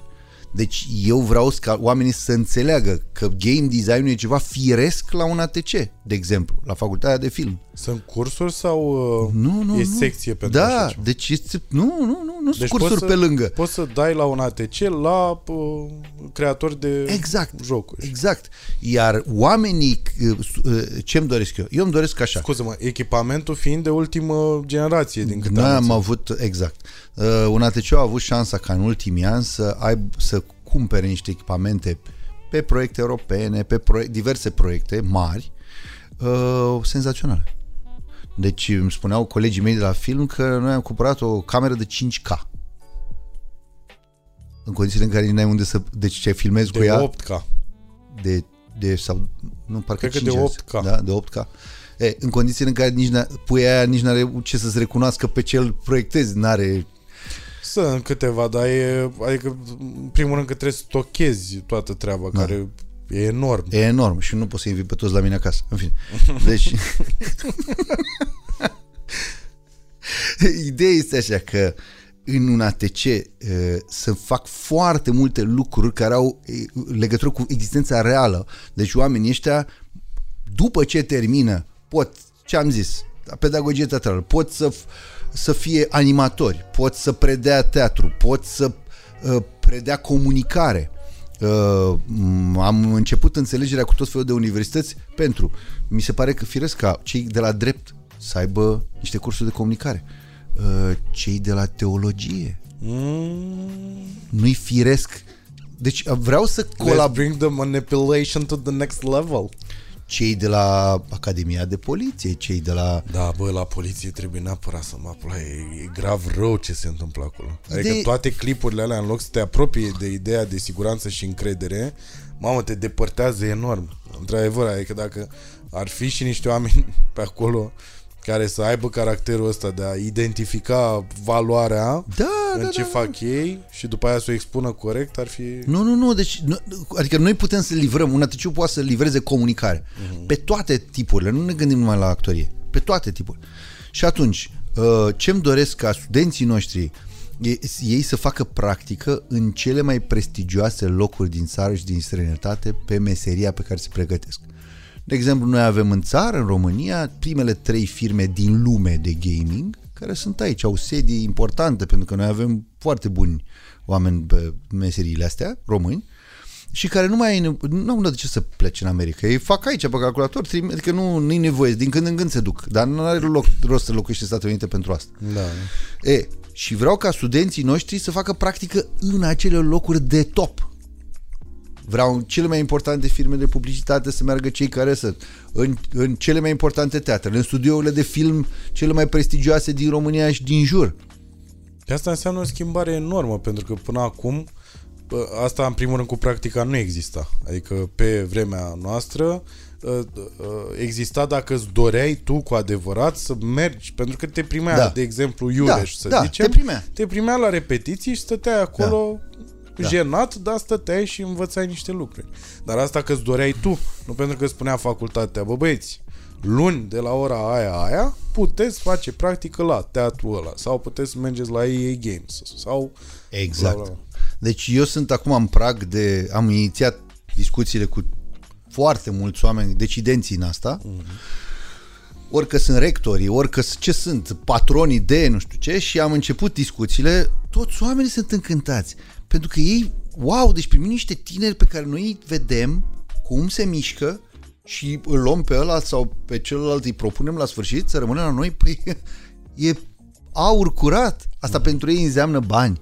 Da. Nu stau să-i caut într-o piață și pot să-i și ajut în orele astea de practică să le zic, uite, dacă, ce ar fi dacă ai face așa chestia asta?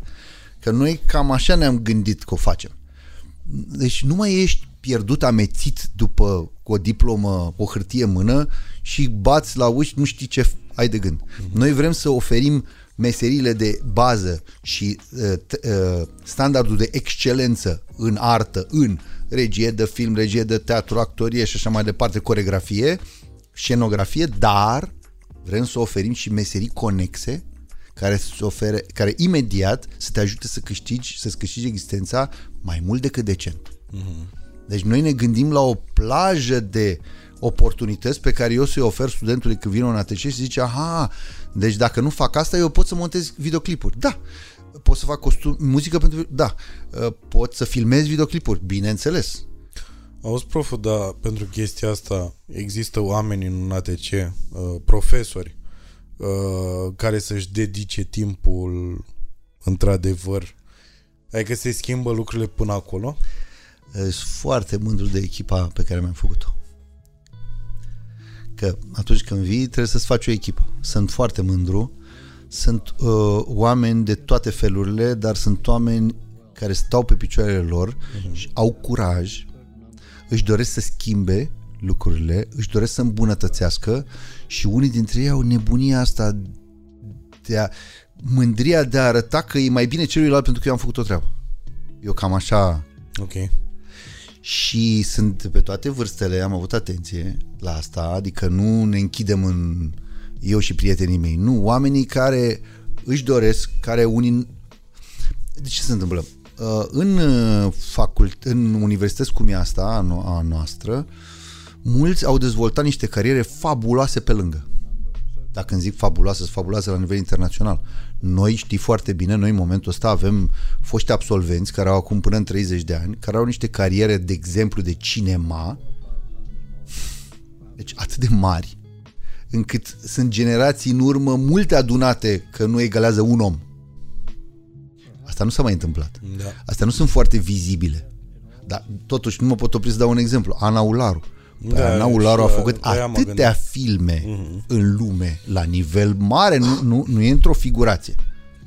Încât zeci de ani în spate ne gândim câți oameni adună și e un om. Noi avem o proaspătă absolventă care a luat Can, uh, premiul la Cannes pentru interpretare feminină. Hmm. Wow!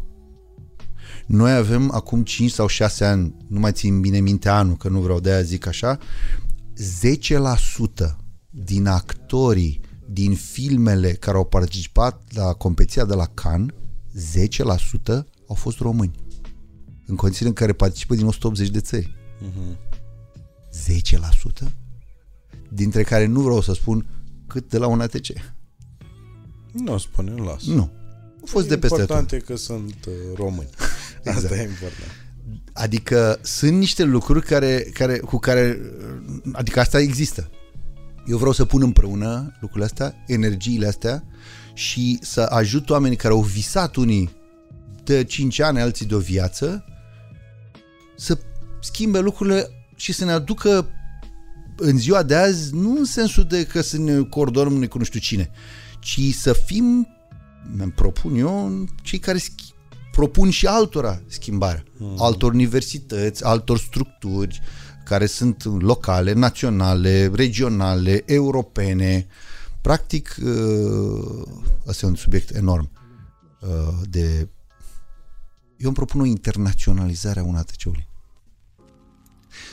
Uh, câteva vorbe, trebuie să zic ca să înțeleagă lumea. Te rog. Cel mai mare program de educație din Europa și poate din lume după dimensiuni și bani se numește Erasmus. Unii au auzit, nu știu. Este un program prin care ți se dau bani, profesori și studenți, să circuli în lume, să studiezi, să vezi, să predai, să te întâlnești și așa mai departe.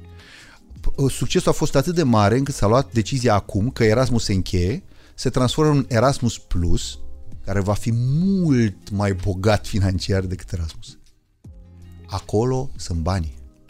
Deci, practic, eu vreau ca un ATC să ajute studenții și profesorii să fie firesc, să te duci uh, pentru că te interesează nu știu ce artist sau nu știu ce profesor sau nu știu ce student ca tine din Lituania, din Italia, din Germania, te duci uh, o săptămână acolo, două luni acolo, șase luni dincolo uh, și să vină și la noi oameni de calitate uh, pe care, iată, avem banii să-i aducem. Da.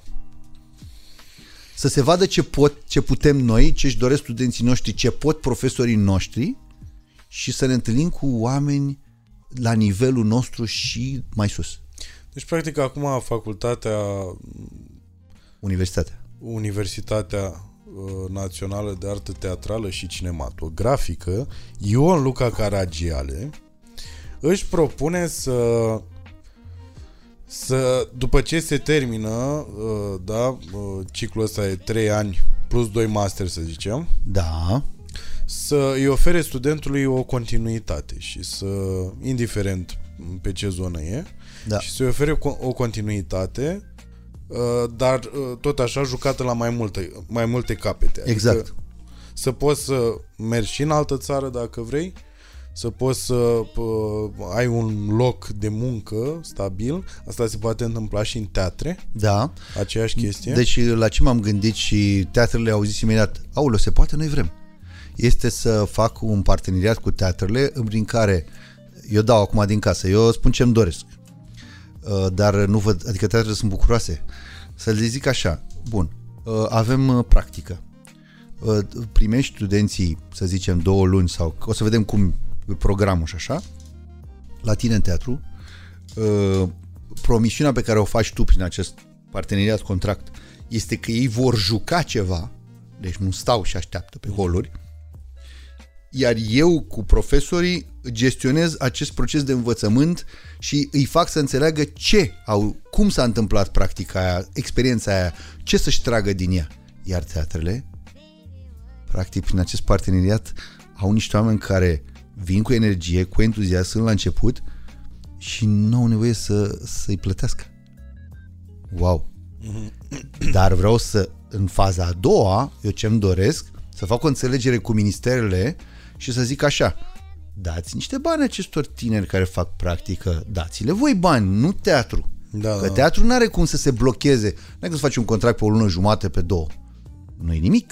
Pentru asta există un sistem poate de burse, așa, și statul are un fond prin care dă acestor tineri, iar după care Teatru X din țară sau din București zice mă interesează Cornel uh, Marian uh, Raluca.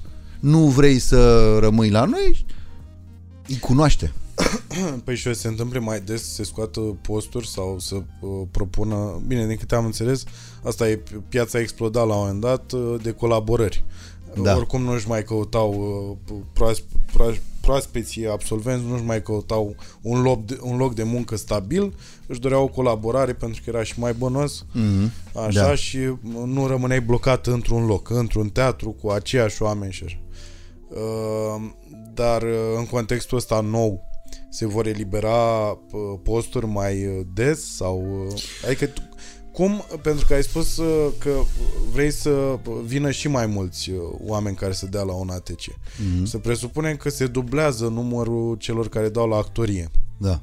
în următorii doi ani. Și ce fac ei după aia, după ce termină facultatea, dacă teatrele atâtea sunt cât erau Păi acum ceva primul, timp? primul lucru care li se oferă este programul de pedagogie pe care ei cursuri de pedagogie pe care le fac în paralel cu orele lor, mm. da? Și care le asigură după aia că el e profesor de teatru în sistemul preuniversitar de învățământ din toată țara. Ok, bun. Deci e o, e o slujbă imediată. Mm. În condițiile care noi observăm că va fi probabil vorba de mii de profesori, păi unde sunt miile astea de profesori? Că nu sunt mulți. Mm.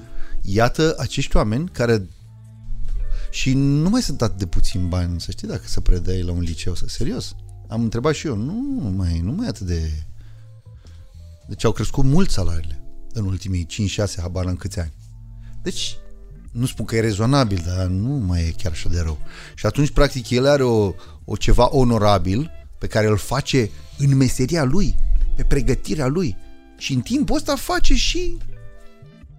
Deci, Actorie. Da. Uh, mi-aduc aminte că eu cred că eu tot încerc să găsesc uh, uh, puncte, uh, plusuri pentru toată lumea să înțeleagă cam cât de mult te poate ajuta actoria în viață, chit că nu urmezi meseria. Uh, și mi-am adus aminte de un moment cheie pentru mine și uh, un moment care a ajutat foarte mult la formarea mea momentul ăla când stăteam, uh, am, aveam curs comun la sala Berlogea, adică sala mare de la etajul 1 din facultate, din universitate. Eu trebuie să zic universitate. Din universitate și uh, era sala închisă. Uh, aici era sala în fața noastră, în dreapta, la o distanță destul de scurtă, era secretariatul uh, în care se afla cheia pentru sala respectivă. tu ai, ne-ai dat mesaj că o să întârzi, așa, și atât. Asta ții minte că ăla a fost mesajul că întârzi, nu știu, 15 minute, ceva de genul. Și ne-ai găsit în fața sălii care avea ușa închisă. da. Și în momentul ăla a fost, cred că, prima și cred că și ultima oară când te-am văzut atât de nervos. Adică cu spume și cu aburi și după ce ai făcut efortul ăla de a te liniști, care mi s-a părut foarte drăguț așa, că a durat încă 15 minute să te calmezi, dar să te calmezi, adică fiind o chestie foarte, o luptă cu tine să nu, așa. Așa. Bă, a fost foarte frumos când ne-ai, ne-ai luat așa și ne-ai spus de ce stăteați... Asta după ce am intrat. Deci cumva se mai deschisese un pic creierul, știi? Că poarta se deschisese și ea și ne-a zis, de ce stăteați în fața sălii cu ușa închis? Și noi am zis, păi, așteptam să vină cineva să deschidă. Uh-huh. Și de ce unul dintre voi, după ce ați vorbit așa între voi, de ce unul dintre voi n-a mers să ia cheia de la secretariat și să deschidă ușa și să intrați, să nu blocați holul ăsta degeaba, să fiți ca tutele, ca oile, și să intrați și să așteptați în sala de curs. Bă, și pentru mine a fost, adică îmi dau, mi-am dat seama după aia crescând, mi-am dat seama câți oameni stau în fața unor uși închise cu cheia la 3 metri de ei da. și nu se întreabă nici o secundă dacă ar trebui să ia ei cheia și să deschidă ușa respectivă. Sunt atât de mulți oameni care nu știu, cred că asta e și ne revenim la asta cu asumatul, care nu știu să-și asume cea mai simplă acțiune care poate aduce un bine până la urmă chiar lui. Adică nu, nu e vorba că deschizi ușa și ți intră unul înainte sau un căcat din ăsta parșivesc cu o, cu o călărie. Nu, e vorba pur și simplu de binele tău. Și cât de rapid poți ajunge la el. Da. Doar dacă... Doar dacă îți asumi să deschizi ușa aia. Există o poveste celebră a lui Franz Kafka, uriaș scriitor, care e foarte scurtă. Și zice că un om în fața unei uși, dă să intre. Și există un paznic care îl întrea, îi spune, nu se poate. Păi nu că trebuie să intru, că aici am nevoie. Nu se poate. Om se așează lângă ușă, așteaptă, așteaptă, iar zice, vreau să intru. Nu se poate, trec ani. Scurtez povestea, ajunge bătrân, nu se mai poate deplasa. Și zice, da, eu aici am vrut să intru toată viața. Zice, de ce nu mi-ai zis că... Deci ce trebuia să fac? Zice, păi ușa asta era pentru tine. Tu m-ai întrebat pe mine dacă trebuie să intri. Mm-hmm. Tu trebuia să intri. Și omul n-a mai apucat, povestea e destul de tristă, că a murit în fața ușii. E existența noastră. Actoria te face să înțelegi că poți trece de uși și că e jobul tău să Exact. deschizi și că ușile sunt făcute ca să fie deschise, nu ca să stea închise. Exact. Ușile față de ziduri sunt niște deschideri. Ele sunt făcute ca să fie deschise, după părerea mea, nu ca să stea închise. Însă, primul lucru în viață este că tot timpul ți se spune nu. Eu am povestit mult asta e despre emoție, nu știu, e o chestie care mă interesează foarte tare. Cum e cu copilăria. Practic, copilăria e vârsta în care ți se spune tot timpul nu. N-ai voie, nu e pentru tine. Coboară de acolo, nu, nu atinge, nu pune mâna, nu mirosi. Deci tu înțelegi că tot ce ești tu, toate dorințele, toate impulsurile tale sunt greșite. Da. E trist rău. Tu vii cu aceste răni pe care ți le face copilăria, societate. da, după care zici, nu numai că n-am voie, nu cumva eu sunt greșit și începi să te simți vinovat. E, în momentul în care te simți vinovat pentru că ești, e grav rău. Și după aia vii în societate și începi să te răzbuni. Da. Dacă eu am avut o viață atât și dacă eu sunt greșit, voi de ce să o duceți bine? E, actoria te învață că ușile astea se deschid, că sunt pentru tine, că ești îndemnat să o faci, să ieși, să intri, nu-ți place unde, exact, după Exact, ce da. intră, pleacă, domnule, și du-te la altă ușă. Deci, Adică te, te împinge practic să greșești. da, greșeala e cel mai bun instrument de cunoaștere. E singurul, de fapt. Greșește, domnule. Greșește. Da. Um, hai să intrăm într-o zonă mai light a discuției, vrei? Mm. Dar nu e, îți dai seama că nu o să fie light. Iarăși o chestie care mi-a rămas mie în minte și n-a, p- până acum n-am reușit să... Am reușit cât de cât să o înțeleg, dar n-am reușit să mi-o asum. Uh, la un moment dat, cred că prin anul 2 sau 3, ai venit după vacanța de vară o lumină. Erai o lumină, așa, pluteai, bă, erai uh, un, un, cu totul alt om, știi? Comparativ cu ăsta mm-hmm. pe care îl lăsasem la finalul anului, știi? Deci după vacanța aia de două luni erai cu totul alt om. Bă, și ai zis o chestie, dar bineînțeles, aruncată, ca de obicei, așa. N-a fost, haideți să ne așezăm un pic și să vă spun ceva deștept. Așa, și ai spus că uh, uh, nu știm, în general, oamenii nu știu, dar mai ales noi românii, nu știm să tratăm o vacanță. Nu știm să, cum să, cum să uh, ne relaxăm cu adevărat într-o vacanță. Mm-hmm.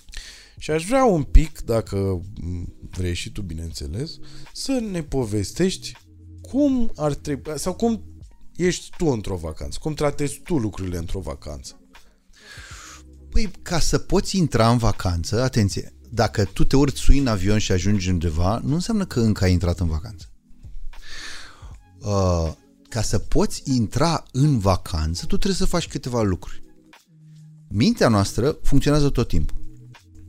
Noi lăsăm programe care rulează pe dedesubt tot timpul, fără să le oprim. Ca la computer nu dăm click pe aia, click, să le stingem. Mm-hmm. Vacanța înseamnă în primul rând oprești toate programele care rulează inutil. Bateria crește, vezi că energia nu se mai consumă și practic tu în loc să fii în vacanță, ci- cine ești în vacanță? Ești cineva care nu mai trebuie să facă chestii. Bun, și ce rămâne? Oamenii se sp- sunt foarte mulți oameni care se sperie de vacanță. Adică el zice, păi dacă eu nu mai sunt... Sunt uh, oameni care mor în vacanță de la stres. De la Exact, stresul exact. vacanței. Pentru că nu, nu-și înțeleg rolul.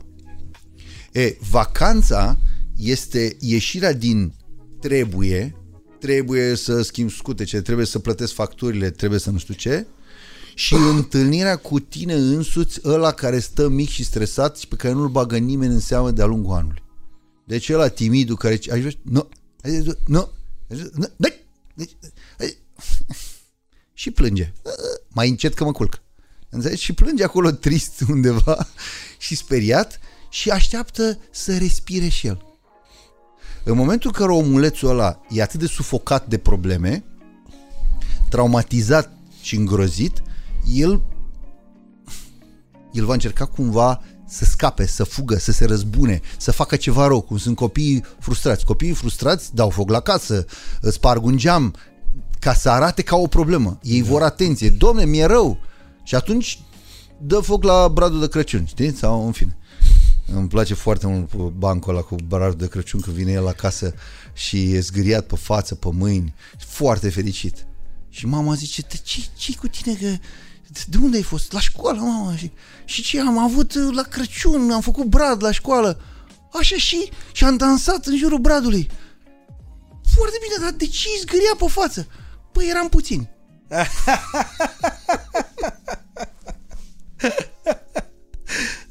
Deci îmi place enorm, știi? Adică copiii în jurul bradului da, da, cu căcile în față, așa. Da, da, da. Rașchetați. Da, fericiți. Da, fericiți. Da, da. Exact. Bine, sunt oameni care dansează singuri în jurul bradului și atunci chiar e o problemă. Bă, sunt oameni care mângâie butonul la lift în pula Ai reținut o fază, ți-a plăcut? Da, pe asta, eu când vreau să mă calmez, numai la asta o să mă gândesc. Că n-am nici lift, cred că de asta, știi, că n-am mai stat de mult într-un lift și de asta. Așa, iar. Deci vacanța este conectarea cu tine, care a stat în anticameră la audiență cu tine. Cu tine ăla care face, cu tine care, care decide, cu este ca un... Deci în timpul anului zici ca un jongleur care jonglează o chestie care n-au voie să cadă pe jos. Copilul, soția, prietenii, jobul, n-au voie să cadă pe jos. Da. Vacanța este le lași pe toate și nu mai jonglezi. Și se va întâmpla ceva minunat. O să te asculți. O să auzi niște voci care spun Liviule, nu ești chiar așa de rău. Mm-hmm o să auzi și voci care o să zică tot felul de chestii, dar încep să discuți cu tine. Practic, care, ce e un gând? Asta e de la Platon. Este discuția ta cu tine. Deci încep să vorbești. Băi, tu ce crezi, mă, Livlea? Să mănânc semișul ăsta? Mănâncă-l, dar te îngrași. Dar puțin mai poți să îngrași. E, bine, și mâine nu o să mai mănânci. Mâine și mănânci numai azi. Discuți cu tine, înțelegi? Relaxat, frumos, la, cu o bere în față sau fără, așa, și te văd oamenii că tu vorbești singur cu tine, înțelegi? Și ești ok. Tu îți dai seama câți oameni se uită acum la tine și identifică până acum că ai dat vreo trei resurse din astea perfecte de a deveni nebun în percepția lor. Vorbesc serios. Uite, tocmai m-am întâlnit cu cineva chiar acum care a zis uh, Liviu Lucaci. Liviu Lucaci? Păi bă, Liviu Lucaci, la un dat când pisica era în călduri. Mai știi, faza? Când pisica era în călduri, Așa, și pisica aia a făcut, era nebună, era un motan de fapt. Motan, motan. La care uh, știu că pusese stăpânire pe tot apartamentul. Da, da, da, da. da. Și nu mai a ascultat de absolut nimeni. Știu că a zgâriat-o pe Mara, parcă. Da, da, da, da, da, da, da, da. Ataca. A atacat, da. Așa și ai vindecat motanul respectiv. Cum, Liviu? Deci povestea este așa. El se plasa strategic în casă. Strategic înseamnă un loc din care vedea cât mai mult. Casa în care stăteam atunci avea sufrageria în care pe o masă, deci nu se așeza pe jos. Un pic, adică să fie așa la un da. metru de pământ, el putea să vadă în trei camere de unde stătea și te aștepta să te trezești. Dacă deschideai ochii și aveai ai contact cu el, era enorm și era mov. Efectiv mov. Era enorm, foarte puternic. Era un motan care nu a acceptat niciodată să fie mângâiat. Deci niciodată. Bun. Tu te trezei, deschideai ochii, el era acolo. Aștepta. În secunda în care îi prindeai ochiul, tot corpul lui se aduna, uh, începea uh, coada să-i facă așa pe masă. și începea să fie care pe care. Pe mine, foarte rar avea curajul să mă atace sau să mă amenințe, dar simțeai că nu te mai poți întoarce să te speli pe dinți, că ăla e acolo. Apărea tot timpul, hă? în da. oglindă așa era. Și l-am suportat cât l-am suportat Până când am zis trebuie să decidem cine, cine este stăpân aici. Și m-am trezit într-o dimineață, ai contact, el a început cu coada, se adunase tot, am ieșit ochi în ochi din pat și am început să mă duc spre el. Lent. Zic, dacă tu joci așa, și eu sunt gata să fac asta. Și când am ajuns lângă el, el speriat nu era. Dar a înțeles că totuși ceva e o problemă. Mm. Și practic am început, deci am început să-i zic uh, ce facem? Ce te hotărăști să facem cu viața noastră de aici încolo? Mai îmi ataci copilul sau nu știu ce? Că... Și m-am dus spre el și atunci a dat seama când am ajuns foarte aproape că e o problemă și a început să alerge prin casă. Uh, și am început să le alerg prin casă căpătase o viteză atât de mare încât alerga pe pereți, deci exact cum fac mașinile de cursă la zidul uh-huh. morții. Înțelegi? Și eu după el. Și eu după el. și la un moment dat l-am prins, l-am luat de blană și i-am zis, ce ai făcut? Ai mușcat-o pe fime. Zic, uite cum se face. Și l-am luat așa și l-am crânțărit un pic. Ce, ce nu știam atunci și am constatat imediat, i-a căzut jumătate de blană. Deci pisicile când la se... stres. Da, pe loc. Da. Noi am Deci făcut... era jumătate mov. Da, era jumătate. Mă. Noi am făcut cine știe ce. Dar ideea a fost că, deci, acel animal avea atacul scris în codul genetic. După care a fost o chestie foarte mișto, că la un moment dat ne-am hotărât să-l dăm la cineva. Și o doamnă foarte drăguță, genul ăla de femeie mișto cu suflet. Da, vă rog, mamă, când l-a văzut, ce frumos e, nu știu. O să am grijă de el, zic, nu insistați, că are grijă el singur de el. nu, nu, nu așa. Și ne-a dat telefon după o săptămână, foarte jenat. Știți? Trebuie să vă spun. Da, doamnă, mutanul. Da, doamnă, ce e? E în bucătărie și noi nu mai putem intra. Zice, el stă totdeauna pe masă din bucătărie, că acolo e cel mai bine, și nu prea mai poți să intri în bucătărie, adică intri, dar e foarte periculos. Și noi am început să alergăm, să luăm repede ce e de luat și să ieșim cu, cu farfudiuțele, cu nu știu, și să închidem ușa după noi. Și și nu știu dacă puteți să luați din bucătărie. Și m-am dus și la motanul de acolo. Doamne, bă da, eu am, uh, am mai întâlnit pe cineva rapid, am, am mai întâlnit pe cineva tot așa cu un motan foarte agresiv și tot așa mare. Bă, când am întâlnit ultima oară și nu exagerez, eu am crezut că l-a tăiat cineva cu un cuțit pe aici. Deci avea trei dungi, așa, băi, se vedea pielea. Deci intrase în carne, efectiv. Da, da, da. Și am, chiar m-am speriat, am crezut că i s-a întâmplat ceva și mai nu, motan. Da, da, da. Cu tot așa, cu lupte din astea, pe teritoriu, pe, Pe teritoriu, da. pe gagică, să- pentru că Da. e și asta, știi, cu simțul de feromon și cu toate. Și când simțea că cineva se sperie de el, era dezastru. Da. Deci îți dai seama, a, revenind, cam cum sunt niște oameni așa care s-au oferit toată viața, știi, de uh, asta să vorbească ei cu ei. Da. de a mușca un animal de ureche că și animalul la rândul lui a fost bulangiu. Știi, tot fel de chestii de genul ăsta. Îți dai seama cum e mintea lor în momentul ăsta. Uh, Ce crezi că uh, lipsește generațiilor uh, pe care le tot vezi așa parcurgând uh, un ATC-ul? Uh, Bineînțeles, din ultimii ani. Că după aia vreau să vorbim și ce lipsea generației mele, că și asta e drăguț. Pentru că probabil încă lipsește generației mele. E o constatare pe care sper să nu am dreptate, dar uh, la 18 ani acum, oamenii intră cu mult mai puțină încredere în ei decât cei care aveau 18 ani acum 20 de ani. Acum 30 de ani, eu vedeam, oamenii ăia la 18 ani erau convinși că o să fie cei mai importanți actori din lumea asta. Așa credeau ei. Acum găsesc rar pe unul care la 18 ani intră în școală, crede asta. Aici e o problemă. E o, e o măcinare a încrederii de sine care s-a întâmplat în liceu, sigur. Acolo, liceul deocamdată e o perioadă, e, e ceva din care oamenii ies tăvăliți. Tăvăliți rău. Tăvăliți pentru că se tăvălesc între ei sau îi tăvălește... Ce îi tăvălește mai exact? Cunoștințele care li se predau în liceu n-au nicio legătură cu viața lor. Uh-huh. N-au nicio legătură cu ce își doresc ei, de fapt. Cu viața lor. Nu, po- pot să dau un exemplu? Te rog.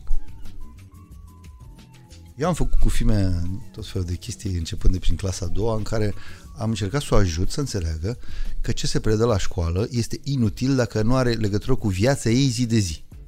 Și bineînțeles ea zicea, ei, da, deci din clasa a doua. Și la un moment dat i-a predat unghiul de 90 de grade. A venit de la școală, și că ai, ți-ai făcut tema? Am întrebat da, da, da, am făcut. Da. Ce, ce? Păi unghiul de 90 de grade. Unde e unghiul de 90 de grade? Păi, în caiet, adică mi l-a predat, nu știu. Da. Există în viața ta unghiul de 90 de grade? Nu, mă, tati, e în caiet acolo, deci l-a predat doamna unghiul de... Nu, zic, aici, unde ne aflăm noi. Unde e unghiul de 90 de grade? S-a supărat, ca orice copil, că am ceva cu ea. Zic, stăm aici, cu răbdare, cât o dura, până îmi arăți unghiul de 90 de grade aici, unde e 90 de grade. În timp ce mușcai pisica. Vreau să zic că a durat mult. Până a acceptat, că asta, asta facem cu toți, până acceptă ca mintea să iasă din out of the box să iasă mm. și să zică, păi să mă uit, o fi. După vreo câtva timp lung, după ce s-a supărat pe mine că... A trecut prin toate stările, a plâns. Toate a, da. stările. Bun. La un moment dat a început să se uite disperată prin cameră și a zis ah, ăla de acolo, sus, la tavan, ăla de 90 de grade? Zic, da. Mamă, deci există unghiul de 90 de grade la noi acasă? Zic, stăm aici până mi arăți 10 în camera asta. Și a început. Așa acolo, și jos, și la podea, și pe masă, și la... Deci era atât de încântată, zice, mamă, unghiul de 90 de grade e aici. Zic, deci el nu locuiește în caiete. Toate aceste informații și îți mai spun... Sunt am... aplicabile exact. și profesorul putea să facă fix aceeași chestie pe care ai făcut-o cu Mara, așa, și să fie o chestie aplicată. Și în momentul ăla informația căpăta un alt sens. Ai, nu, nu pot să mă mai zic pe... una mult da, mai amuzant. Te rog, te rog. Și în clasa 6 au venit colegi de ale ei să facă tema la geografie.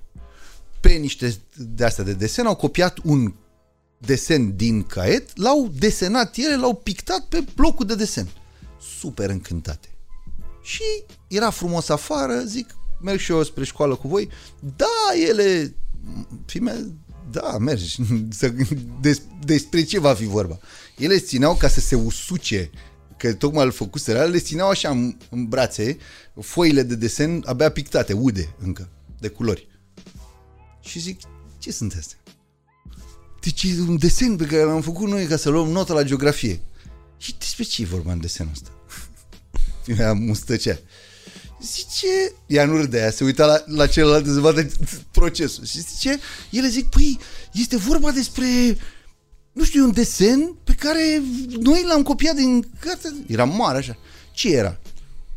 O bucată verde din care ieșea o săgeată maro către ceva albastru. Și zic, ce e asta? E, se uită pe desen în sfârșit, că ele scriseseră. Zice, este gazul metan. Ce e gazul metan, zic? E din carte de geografie, deci e de, de acolo. Și zic, ce e asta verde?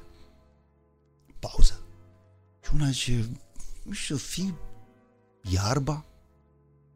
Iarba, zic. Deci asta verde iarba. Aia albastră ce e? Păi dacă asta o fi iarba, o fi cerul. Deci ce cer? Dar săgeata asta imensă, maro, așa, ce e? Pauză, pauză, pauză. Una zice că și scria pe, că trebuia să scrie pe desen o fi gazul metan?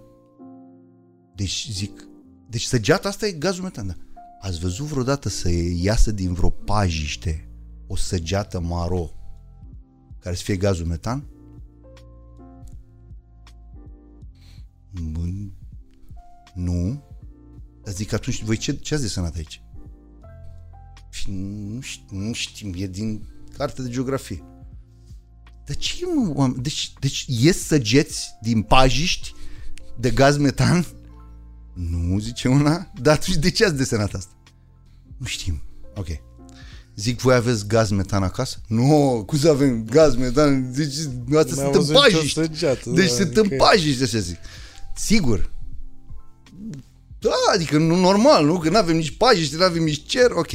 Și zic, da, ă, ce obiecte aveți? Aveți un obiect mare în bucătărie, mare așa, pătrățos așa. Da, zice, avem frigiderul. El, avem frigider. E gaz metan în frigider? Nu, cum să fie. Dar și mai e un alt obiect, au zis masa, nu știu ce, și una a zis, avem și aragaz. Stop, stop, zic, stop. Zim pe silabe.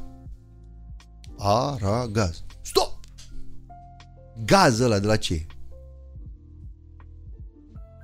Nu- Nu știu. Ați, când dați drumul la gaz, să aude ceva? Da, zice, fâșie, face ș- ș- ș- Ce credeți că e ăla? Nu știu, zic că, nu știu, că se aprinde după aia, zic el așa. Bă, Dacă e gazul metan, zic. Pauză, pauză și una zice. Adică eu am gaz metan acasă? Zic, da! Mamă, ce tare!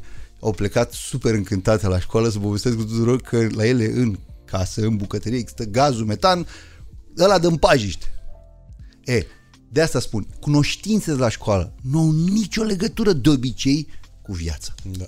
Aici avem problemă. Ei știu tabelul Mendeleev ăla de la pictat cine l-a pictat, ei știu că există, dar nu are nicio legătură cu noi. Da. Aici e problema. Să punem împreună cunoștințele cu nevoile. Asta face actoria. Cunoștințele cu nevoile. Noi oamenii, toți, inclusiv ăia care au citit două cărți, au miliarde de cunoștințe în cap. Nu fac nicio legătură între cunoștințe și viața lor. Cum să-și facă viața un pic mai bună, cum să deschidă ușa, cum să, să, să scape dintr-o relație toxică, cum să-și găsească un alt job, cum să-și schimbe mașina e din cer, deodată cineva le schimbă mașina. Ei nu iau decizii, nu înțeleg că deciziile alea sunt flexibile, le iei, le schimbi, foarte bine, nu-ți mai convine, schimbă. Da. Tu nu ești mașina, tu nu ești blugii, tu nu ești casa, tu nu ești jobul, tu ești ceva în afara acestei chestii. Da, vreau să intru în asta. E celebru strigăt Neti, Neti, Neti al Upanishadelor, vechile texte sacre indiene, care spuneau, tu nu ești asta. Tu nu ești nici munca ta, tu, nu ești, tu ești în afara tuturor acestor lucruri, ești cineva. E ăla micu, tristul, de, cu care se vorbește rar, Oropsitul. ăla ești tu. Și actoria te ajută să vorbești cu băiatul ăla sau cu fata aia. Pe mine m-a ajutat foarte mult și mersul la psihoterapeut. Iarăși o chestie pe care oamenii cred că nu nici măcar nu au în minte așa. A Și început un pic. Asta mi se... Parcă- Bă, da, Da, dar într-o anumită subțire. pătură socială, Subțire. știi? Adică, iarăși dacă îi spui unui om e un termen idiot, dar obișnuit, unui om obișnuit, dacă îi spui Mhm. că n-ar trebui să urmărească na, mă arunc, un speaker uh, motivațional pentru că Mhm. de fapt e o chestie generală. Chit că poate face ceva bine omul respectiv, dar e o chestie generală care nu ți se aplică doar că îți sună ție cunoscut și ai senzația că te poți identifica cu anumite chestii. Altceva când mergi într-o zonă aplicată, cum ar fi a merge la psihoterapeut și a lua legătura pentru că exact asta mi s-a întâmplat. Exact asta și m-a ajutat enorm, știi? Să, în sfârșit să leg, uh, să leg părțile. Da, știi? da, să le părțile, da. Să dea mâna ăștia, știi? Exact, să-și dea mâna cel de 13 ani cu cel de 5, cu cel de... Exact. Să se accepte că ei vor Exact. exista totdeauna acolo, ei nu dispar. Mm. Și să identifică și asta e o chestie, știi? Pentru că pe mulți săraci, bă, adică mulți oameni fac chestia aia de te închizi, adică îți, uh, uh, închizi ușa și uiți perioada, efectiv. Încerci să uiți. Încerci să uiți. Da, că nu, de fapt, orice exercițiu terapeutic îți arată că n-ai uitat nimic. Da, da, da. Ei, ei sunt, sunt niște ființe ale tale care urlă disperate după niște uși închise. Da. Cam ăștia, din păcate, suntem noi. Scoate-i din când în când în curtea școlii să se mai vadă, să mai ia aer și nu știu ce, după care fiecare se duce tot în universul lui, că n-are ce să... Absolut. Ăla cu 15, in, cu 8 in his ani... timeline, exact. Exact, se duce înapoi, dar ei trebuie să știe că cum sunt inelele la copac, e, e, vârstele astea lasă niște urme. Și e firesc să fie așa. Profu, ce lipsea, gen, dacă mai ții minte, generației mele? Și asta susțin că s-ar putea încă să mai lipsească. Așa. Mm-hmm. Măi, un, un tip de perseverență în uh, a te duce către scop. Adică vă doreați, dar uh, nu erați antrenați la 18 ani să faci zi de zi de zi să te îndrepți spre același scop. Asta lipsește. Acea încăpățânare exersată, atenție, nu că eu sunt încăpățânat. Pașii, că în fiecare zi, măcar un centimetru, mă îndrept spre piața universității, că acolo vreau să ajung. Uh-huh. Nu uit două săptămâni. Asta e. A fost greu până când a zis, ok, deci vreau să ajung acolo. Zilnic fac ceva pentru asta. În momentul când ai înțeles unde vrei să ajungi, lucrurile vin, după care trebuie să antrenezi acești mușchi ai perseverenței și lucrurile se rezolvă. Se rezolvă. Adică vei fi cel mai bun tu în varianta planului pe care îl ai. Pur și simplu. Nu trebuie să te întrebi, da, sunt destul de bun. Nu ești tu cel mai bun. Pentru că tu vrei să ajungi în piața universității. Și o să o faci. Și asta cu perseverența uh, oare ar putea fi educată uh, după o anumită vârstă, revenind la uh, actoria pentru adulții care au certitudini? Da, poate fi, poate fi ajutată. E mai greu decât cu cineva care are 16 ani, evident, dacă ai 38. Uh, cu anii, fricile noastre cresc. Din păcate. Pur și simplu și fricile cresc. Și o frică zdravă de 54 de ani Asta e profil de Tinder. Da, înțelegi? E altceva decât o frică de 5 ani jumate. Aia e mai timidă, mai așa, mai o ia somnul la 5 ani, înțelegi? La 54 nu te ia somnul. Știi, sigur că ți-e frică. Păi da, mai ales că cred că și de acolo crezi fricile, știi că te-ai situat într-o zonă confortabilă atâta timp. Exact. Și în momentul în care ea e amenințată, pentru că nu are cum să nu se întâmple asta, N-are e cum. ceva... Asta e viața. Exact. Și după aia când începe să-ți fie amenințată poziția aia în care ai liniște și confort, încep fricile și mai mari și mai nasoale Da. și mai... Dar uh, cam cât crezi că uh, participă la fricile astea faptul că trăim în bule și că ne creăm, adică oamenii au început să fie foarte înclinați Mm. uh, spre zona asta de a-și crea nu, nu doar un spațiu confortabil care respectă normele astea ale societății, uh, ci să-și adune pe lângă ei oameni uh, cu aceeași părere. Da, asta facem. Și în momentul ăla să refuzăm orice părere care vine din altă bulă. Exact. Cât uh, rău crezi că face asta și cât bine ne-ar face dacă cumva am reușit să, să spargem bulele astea. Uh, Deci face foarte mult rău. Face foarte mult rău. Una dintre cele mai simple chestii care se poate face în școală, atenție, dar care se poate replica și în anumite joburi, este să dai o sarcină, uh, o sarcină complexă sau așa, un task, uh, uh, pe care să o îndeplinească cinci oameni. În secunda aia îi obligi ca cei cinci oameni să lucreze împreună în secunda în care ești obligat să lucrezi cu altul, deci tu ai săpăliga, ăla are bormașina, nu știu ce, nu ai tot, mm. deci trebuie să stăm împreună, e ca cum sunt la marile seifuri și așa, când există trei chei Da. și se, trebuie să bagi persoanele respectivă, fiecare are cheia, trebuie să le bage împreună odată și să rotească mm. ca să deschidă seiful. Deci ai nevoie de celălalt. Când o faci cu sistem, se creează o setare. Mm. A, deci e mai mișto să fim trei. E totuși responsabilitatea pe trei oameni, nu numai pe unul. Bun, ce se întâmplă la, când crești cu vârsta? Crește vârsta și uh, bulele astea sunt un dezastru. Practic tu îți faci o, o cămăruță în care îți auzi propriul ecou. Așa e, așa e, așa trebuie să fie. Și el îți spune, da, da, da, da, așa e, așa e, așa e, așa e. Practic ești ca un nebun care s- se tot aude pe sine că ți-ai găsit alții ca tine care spun același lucru. Mm-hmm. Și crezi că așa e. Adică e ca și când ți-ai imagina că pentru că noi nu ne mai uităm pe hartă, dispare Africa. Nu e Africa, nu e, nu e Africa. Exact. Asta e o- e o- am- Asta e o chestie foarte interesantă. Am aflat acum câțiva ani și mi s-a părut o manipulare incredibil de puternică e, inoculată oamenilor. Hărțile de geografie, mulți ani, statele și mai ales Europa era desenată pe hărți mult mai mare. Copiii din țările respective să zică, eu uite câtă e, ce mare țară avem. Nu că Thailanda e uriașă. Da. Thailanda nu e... Uite ce țară. Da, și istoria a fost tot așa pompuită în fiecare țară. Asta, Asta, exact. istoria e favorabilă țării respective. Și am Asta aflat, înveți. că nu vreau să dau cu barda, în sistemele ale statelor foarte evoluate, care sunt evoluate și manipulare, Mhm. Normal, da. așa, uh, s-au schimbat hărțile și le-au pus la dimensiunile reale.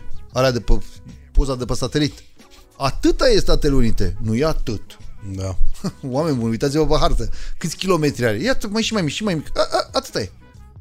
Și atunci observi că sunt țări uriașe pe hartă care te îngroapă din punct de vedere al suprafețelor. La fel este și cu oamenii.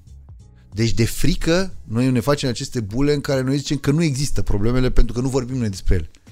Ce vorbești? Păi cel mai bun exemplu mi se pare ăsta e la alegeri, știi, când a fost toată lumea șocată, a fost un moment eu aveam show la Cluj când în duminica aia la uh, alegerile prezidențiale la primul tur știi că era battle-ul uh, se presupunea că o să se ajungă cu Dan Barna și cu Da.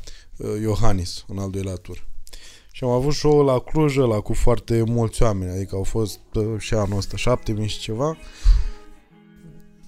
deci nu mă așteptam oricum că eu asta am zis că intru Asta a fost și dintr-o ignoranță și prostie de-a mea, că aveam senzația că bă, toată lumea gândește cum gândesc eu și anume că e imposibil ca Dăncilă să nu intre în turul 2. Adică e o chestie, nu poți să speri să fii atât de naiv încât să ignori că există partea aia de țară, exact cum zici. Exact. Băi, și am spus uh, pe, pe scenă așa am început și am spus că, na, îmi pare rău să vă zic eu, dar am zis să aflați de la mine că poate o las mai ușor. Uh, Dăncilă și cu Iohannis sunt în turul 2. Și mie nu mi-au mers uh, uh, 15 minute de material, 10-15 minute, pentru că oamenii care mi-au și scris după show nu-și reveneau din șocul informației pe care le-am dat. Și în momentul ăla vin și întreb, exact ce zici tu. Dacă noi ignorăm uh, în bulele noastre că există oamenii ăștia care se îmbracă în alb și merg pardon, și merg uh, și uh, la întruniri PSD și așa mai departe. Sau că în PNL nu sunt toți așa, sau că de obicei în guvern nu sunt toți uh, mai îngeri, așa ei vor dispărea. Adică Da. nu, ei nu există. Oamenii ăia de la sat nu mai primesc ulei, pentru nu, că nu. tu nu te mai gândești Nu la te mai aia. gândești la ei. Problemele dispar pentru că nu, tu nu te gândești la ele. Mhm. E, asta face uh, și actoria care te pune în contact cu realitatea. Cu realitatea, nu cu ce-ți imaginezi tu că ar trebui să fie. Dar cum face asta actoria? Păi pur și simplu uh, îți dă uh, tascuri pe care trebuie să le faci împreună cu partenerul. Mm. Și în momentul ăla tu ți imaginezi că partenerul ca și tine se va ridica de pe scaun când crezi tu și o să ne ducem toți la ușă. Deci este absolut minunat. Când dai câte zici, așa cum faceți cum credeți voi, împreună să deschideți fereastra. Să vezi că oamenii pleacă către uși, către uh, dulapuri, Da, da. puțin pleacă către fereastră. Ăla e primul șoc. Exact ce povesteai tu. Eu mă, t- asta auzi. Eu am crezut că toți gândim la fel. Ce vorbești? Asta e cel mai amuzant. Nu știu cum să o zic cât mai e simplu. Există o artă a neanticipării. Adică, te pregătești, eu foarte mult am, m-am exersat în asta pentru că niciodată nu poți fi maestru în asta, dar te exerzi, să nu te gândești ce va face celălalt cum te aștepți tu. Să nu mai arunci așteptări peste celălalt. Adică te întâlnești cu cineva la masă și îi spui, ia ce dorești. Și vezi că o să mănânce niște lucruri de te doare mintea. Că tu te așteptai, că nu știu, că e finuț, că nu știu, înțelegi? Și zici, ia dita mai caracația vie, înțelegi? Și o alergă el pe în farfurie. în fine. Deci, arta neanticipării, asta, asta e exercițiul de actorie, domne, lasă-l pe celălalt să reușească cum vrea el. Ori asta este e o probă mare de curaj, pentru că noi vrem copii, prietenii noștri să... Deci eu vreau în Grecia. Dar nu te întreb. Deci unde o să mergem în vacanță? Deci în Grecia. Nu. Păi cum nu, că mă și supăr. Păi m-am gândit la o vacanță în Grecia. Păi tu. Da, da.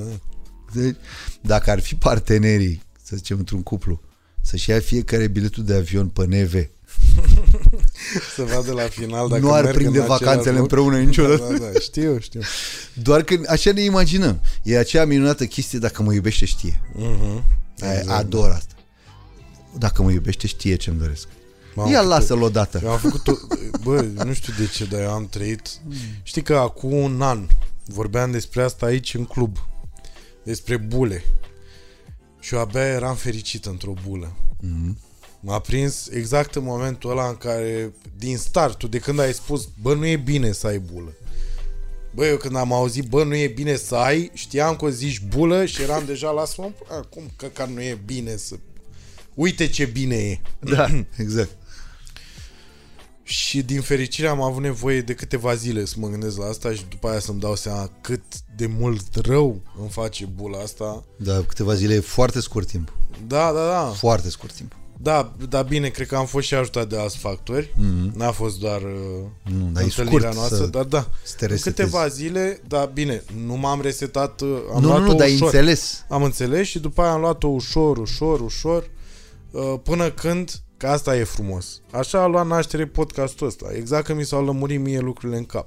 Mm. Pentru că mi-am dat seama prin podcastul ăsta că eu asta pot să fac. Să invit oameni care sparg bule. Mm. Știi? Care nu... Uh, cu care nu vei fi de acord. Care vor spune niște lucruri care nu uh, te uiți în jurul tău și prietenii tăi nu sunt de acord. Nu, Dar tu exact. s-ar putea să fii.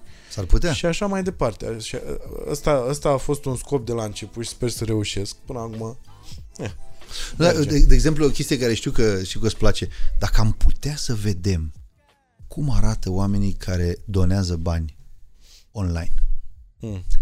s-ar putea să ai un șoc enorm când îi vezi. S-ar putea să nu fie oamenii ăia drăguți cum ți imaginezi tu, ăia, nu știu, ca tine, spălați. S-ar putea să fie niște oameni să rămâi șocat. Mm. Exact ăia care, di- ca aspect, Pe care îi condamn. Ăsta niciodată. Da. Cu alte cuvinte, dacă vrei să ajuți, nu știu, niște copii sau niște oameni, îi lași pe oameni să vină, oamenii ăia care vor să vină. Nu zici, "Ah, tu ești îmbrăcat altfel, lasă, vină tu cu, puneți vestuță ca mine și mergem voluntari, că suntem cool. Ei s-ar putea să vină unii, de exemplu, din motive chiar religioase, obscure, in- de grupări, foarte, dar ajută. Până la urmă, care e scopul tău? Să-i ajuți pe ea sau să fie de acord cu tine? Foarte multe voluntariate se fac ca să fim noi cu noi, noi între noi. Păi nu, voluntariatul e ca să-i ajuți pe aia, nu ca să-ți dai tu ok, sunt ok. Da. Dar e greu. Plus că și asta cu când vrei să faci bine cu forța așa unor oameni, că tot așa e, pleacă din același lucru, știi? De tu ai gândit deja pentru omul ăla cum e lui bine. Iar exact. o greșeală pe care până de curând am făcut-o, știi? Mă Era- gândeam la alți oameni cum le e lor bine, Exact. eu făcând și după aia mă și supăram, știi? Da, normal, Stai mă un normal. pic, bă, dar eu Am ți-am investit. făcut bine, bă. Da, exact, exact. Da, Păi deci sunt atâtea bancuri care vin în cap, dar unul e minunat ăla cu... Deci în mașină tatăl cu uh, fica, știi? Și, în, și la un moment dat uh, merg așa, merg până oraș, nu știu ce, ajung într-un loc, nu e aici, nu e aici, nu e aici. Și la un moment dat uh, asta din mașină zice, tati, dacă e deja a treia grădiniță, eu o să întârzi la liceu.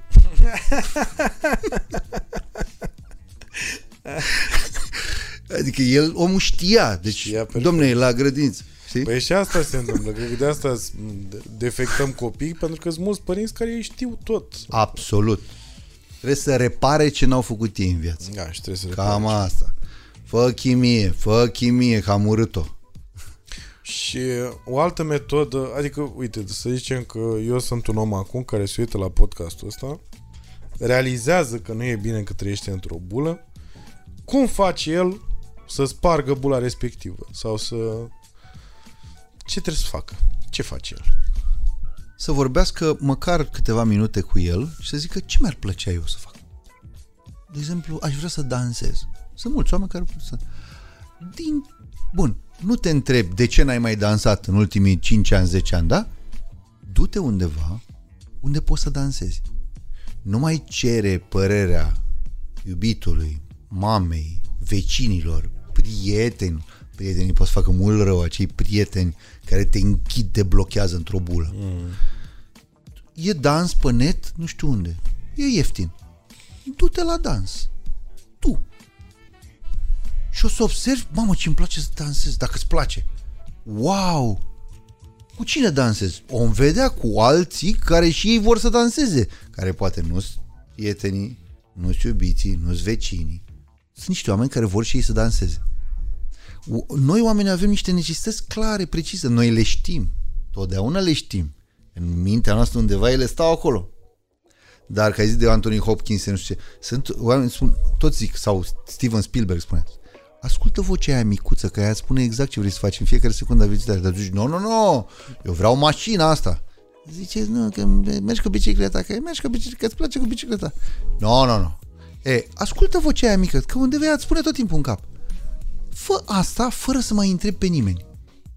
Să se spargă bula, nu mai, conf- nu mai cere confirmări. Am voie să merg la dans? Îți iei hăinuțele de dans, nu anunți pe nimeni, ieși din casă furiș și te duci la dans. Se va petrece un miracol. Eu văd de sute de ori am văzut asta. Wow, oamenii se întâlnesc cu nevoile lor. Mamă, ce mișto e că dansez. De ce n-ai mai dansat? Dacă e să întrebi după aia, nu e bine să-l întrebi. El se poate speria. Dar de fapt o să afle singur pentru că partenerului nu-i place dansul. Și el da. și-a îngropat asta. Pentru toate lucrurile astea, oricum, ca un om să înțeleagă toate aspectele astea, ar trebui să beneficieze de empatie. Uh, și să înțeleagă cât de importantă e emoția în Da. tot. Da. Lucru care, din punctul meu de vedere, începe să se piardă ușor, ușor, dar mi s- e, e foarte ciudat ce se întâmplă. Eu cred că s-a divizat totul atât de tare încât o parte tinde să, să blocheze emoția ca să nu mai fie uh, atât de uh, fragilă și Exact. uh, să, Să nu-ți destabilizeze. Da, să fie violentată din toate părțile și cealaltă parte uh, pentru asta trăiește. Neconștientizând neapărat ce e emoția, Mm-hmm. dar doar emoția le, uh, le ghidează viața. Exact. Și care e, Cum ca, îmbinăm asta? da, care e calea de mijloc la, la toată treaba asta? Exact, e vorba de o cale de mijloc. Deci nu, ex- adică nu putem fanatic rezolva problema. Mhm. Mm-hmm. Bun, că, uh, lucrurile stau așa. Asta tot am de multe ori Pentru că ai am vorbit și predat la asta. TEDx de... E despre emoții, da. Da. Adică este așa. Oamenii zic așa, vreau să-mi cumpăr o mașină nouă, da? Bun. Și ei încep, se uită, să aibă motorul, nu știu cum, nu știu ce, așa. Și la final o cumpără pe aia albastră, că lui îi place albastru. El și-a tot setat cum ar trebui să fie, ce ar trebui să aibă mașina, ce dotări, dar de fapt el decide emoțional. Toate studiile o spun. Nu vreau să spun ce bancuri, așa, chestii, să spun pe asta. Ideea este următoarea că noi decidem emoțional. Da, Dacă da. ne place albastru, noi la aia albastră mergem, nu la aia cu dotările. Uh, La fel ne alegem partenerii, la fel ne alegem casele, la fel ne alegem prietenii. Pentru că îmi plac, îmi place unul care să mă ia în brațe. Da, da, e mai urâțel, da, da, e poate mai nu știu cum, mai needucat, da, da, mă ține în brațe. Uh-huh. E emoțională chestia. Și atunci, uh, ce facem cu rațiunea? La ce, la ce mai e nevoie de, cu- de cap? Păi, de exemplu, am discuții foarte des cu oameni care spun sunt extraordinar de încăpățânat. Adică ce se întâmplă? Dom'le, parcă e o nebunie, deci, adică aș vrea să, să mă gândesc un pic la treburi, dar zice, dar nu mă apuc așa o încăpățânare și mă blochez că așa trebuie să fie. Dar eu văd că mi-e rău. Și nu pot. Și mă întreabă ce să fac. Oameni buni, amână. Când vine peste tine valul ăla de emoție, amână-l. Am să povestesc o chestie concretă. Cum a rezistat un cuplu, acum cred că se fac 20 de ani. Încă de la început, cuplul era cu o viață intensă, uh, erau furtuni. Tumultoasă. Exact. Și el a avut o intuiție. ea supărată, după primele două săptămâni, și a strâns lucrurile așa, plec, nu știu ce. Și când se iasă din casă, el a zis, ok, pleci, îți mai fac o omletă întâi, să mănânci ceva și după aia pleci. Da. A făcut o omletă, n-a mai vrut să plece. După două luni, deci au, au făcut omlete ani de zile și cuplul e împreună. Din când în când se mai întâmplă. Da, da. Mai facem un ceiuț, facem un ceiuț. și după ce ai pleci. În alea 10 minute, cât să face ceaiul, că nu fierbe, că ești nervos, că ar trebui să fierbe când vrei tu. Nu, el fierbe în timpul lui. Că ceaiul ăla nu putem noi să decidem când, deci, când fierbe apa. În momentul ăla se temporizează lucrurile și obosești să mai fii atât de hotărât să ieși pe ușă. Amână. Cu emoțiile nu te lupți. Ei sunt niște adversari, dacă ei se transformă în adversari, ei trebuie să fie parteneri niciodată de adversari. Emoțiile ne vor înfrânge întotdeauna. Emoțiile mele sunt mai puternice decât rațiunea mea. Și atunci, temporizează. Îndreaptă-o către altceva. Dacă îți face rău. Nu o lăsa să te stăpânească. Practic, idealul antic, ăia, cei mai deștepți oameni din lume, grecii antici și latinii, asta spuneau. Deci nu lăsa emoțiile să te conducă, ele sunt bune, ele sunt, îți dau o viață plină, dar dacă tu acum ești supărat și vrei să arunci totul pe fereastră, păi laptopul ăla pe care ai plătit 5.000 de euro acum îl arunci pe fereastră și pe care plângi. Nu arunca laptopul pe fereastră. Înțelegi? Găsește altceva în casă. Bravo. Bravo. Ai, bă, ai ținut atât de frumos până la final. Da, da, se poate practica o chestie foarte mișto. Oamenii, de exemplu, care sunt violenți și au nevoie de ieșiri violente, să-și, gă- să-și cumpere prin casă, să aibă peste tot, niște mingiuțe mici, din alea care când le arunci facă Da, ting, da, da. ting, ting. Ca să-și dea seama de Te ridicolul vei întâlni, situației. exact. Deci Da. când arunci furios într-un perete cu aia și face rățușcă. Nu, dar cu o rățușcă, Exact. exact. să ai rățușca de nervi. Exact. Multe peste tot, înțelegi? Poți să le și mesteci. Poți Exact, așa. da, să și o să strigi auzi la ele. strigătul ăla. Deci zici, mamă, cât de nervos sunt. Te rog, te rog, ia. Excelent. Poți să și calci pe ele. Hai, Îți arăt eu ție. să sar pe ele, da, cu nervi. Exact. Înțelegi? Și atunci poate că înțelegi ceva despre tine. De ce, Și- adică să înțelegem, de ce am dat exemplu cu mingiuța asta? Nu e chiar eh, numai de glumă. Noi atașăm emoțiilor noastre puternice dacă suntem atât de deștepți încât să le atașăm anumite sunete, anumite mirosuri, să le atașăm ceva din realitate Da. care să vină la pachet. Păi eu dacă de fiecare dată când mă voi enerva, voi auzi ting, ting, ting, ting, o să zic, băi, că chiar sunt nebun. Da, da. Hai să o las mai ușor. Înțelegi? Că parcă sunt ridicolul. Mhm. Știi? Și atunci etichetează-ți chestiile negative cu lucruri care le duc într-o zonă nu foarte de... Mi se pare că un pic, dacă ești din zona negativă, automat va deveni pozitivă. Evident, Adică un nu pic, există, un colț. Da, nu există o cale de mijloc, nu o să fie într-o zonă neutră. Mm-mm. Nu, o să fie în zona aia de... Op, se răstoarnă. Da, Se e răstoarnă. penibil. Da, exact. Uh, când ai fost prost ultima? Stai, înainte de asta... Uh, Înainte de a fi prost. înainte de a povesti când ai fost prost ultima oară, uh, bun, asta facem cu oamenii care sunt ghidați emoțional, dar ce facem cu cei uh, cei care uh, devin pasivi, ăștia, ăștia care își, uh, își blochează emoțiile pentru a nu mai fi afectați de ce înconjoară. Da, foarte mulți sunt asta. Își dau îngheț. Exact. își îngheață corpul. Păi uh, foarte mulți spun așa, eu, dar eu nu chiar nu simt nimic. Tu zici, serios? Da, nu, nu, chiar eu nu simt nimic. Ok, zic. Uh, exercițiile sunt foarte simple, se pot face și la servici, oriunde, fără ca oamenii din jurul tău să știe că faci acest exercițiu. Stai pe scaun, oriunde ai fi, și îți simți corpul. Deci mâna mea îmi atinge brațul. Simți că îl atinge. Da? Îți urmărești respirația. Iese niște aer și intră niște aer în tine tot timpul. E de dorit asta. Adică, așa. Doamne ajută. Așa. E Și, așa. Deci, asumă-te pe tine, află că cu tine se întâmplă lucruri. Închide ochii și auzi, îți auzi uh, zgomotele corpului. Corpul nostru e o uzină. Se varsă chestii non-stop, se amestecă, șuieră, clipocesc, limfăie, clămpăne. Deci e o uzină. În momentul în care tu îți dai seama, fiind oriunde la serviciu, eu nu simt nimic. Pe bune nu simți nimic, care parte a corpului acum e mai tensionată?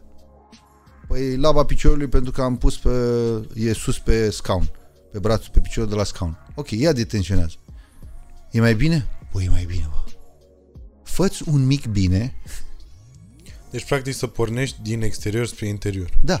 Adică să conștientizezi că în exterior simți lucruri, Exact. lucruri care vor duce la a simți în interior, nu? Adică eu pot să am niște emoții foarte puternice, sunt super îndrăgostit de cineva. Dar paharul ăsta îi pasă de asta? Adică el se mișcă cu ceva, poate dar de îndrăgostit că se mișcă și paharele.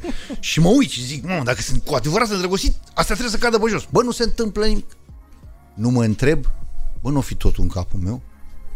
Înțelegi? Ba da, ba da, ba da. Ba da, ba da, ba da. Da, adică dacă, dacă universul nu se mișcă după emoțiile noastre, înseamnă că trebuie să ne orientăm un pic. Exact. Înțelegi?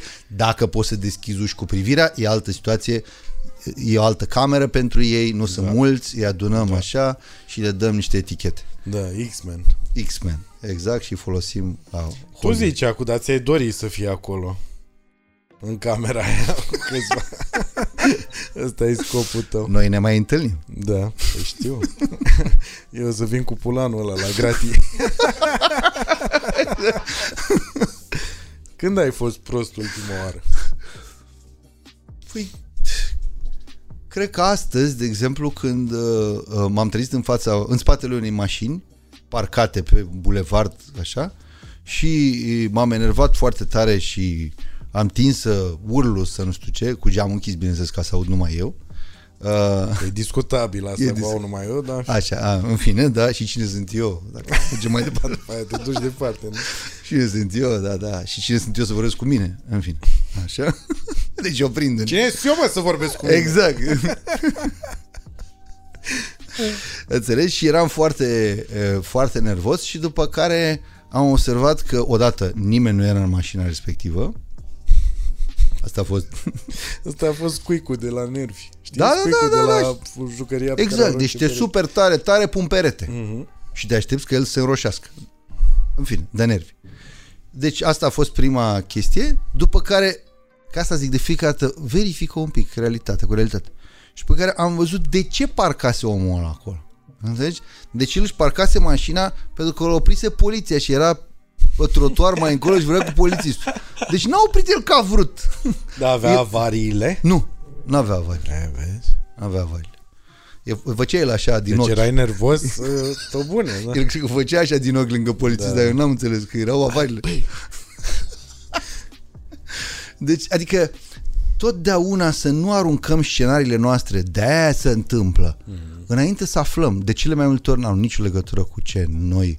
Uh, expresie, una din expresiile care îmi place foarte mult și care aparține unui prieten este uh, ai grijă că realitatea bate filmul din capul tău. Bum! Din capul tău. Nice. Noi tot timpul avem film în capul nostru. E plin de film. Problema e filmele din capul meu, nu filmul de pe ecran. Eu sunt tot timpul într-un film, aia e bula. Filmul E, din... da. și se rulează. E rolul pe care l-ai tu, rolul Sunt- pe care l are celălalt. Sunt e inteligent. Unde ne ducem Știu noi. chineză.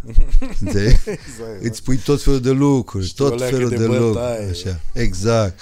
Și mă uit la tine și aștept zic din ochi că da, Da. da, Ai. yes. Înțelegi? Deci lucrurile astea se numește, chiar- de- una din chestii este se numește diferență culturală. Sună foarte așa. Diferența oam- culturală, oameni buni, se referă la faptul că unii stau pe jos în loc să stea pe scaune.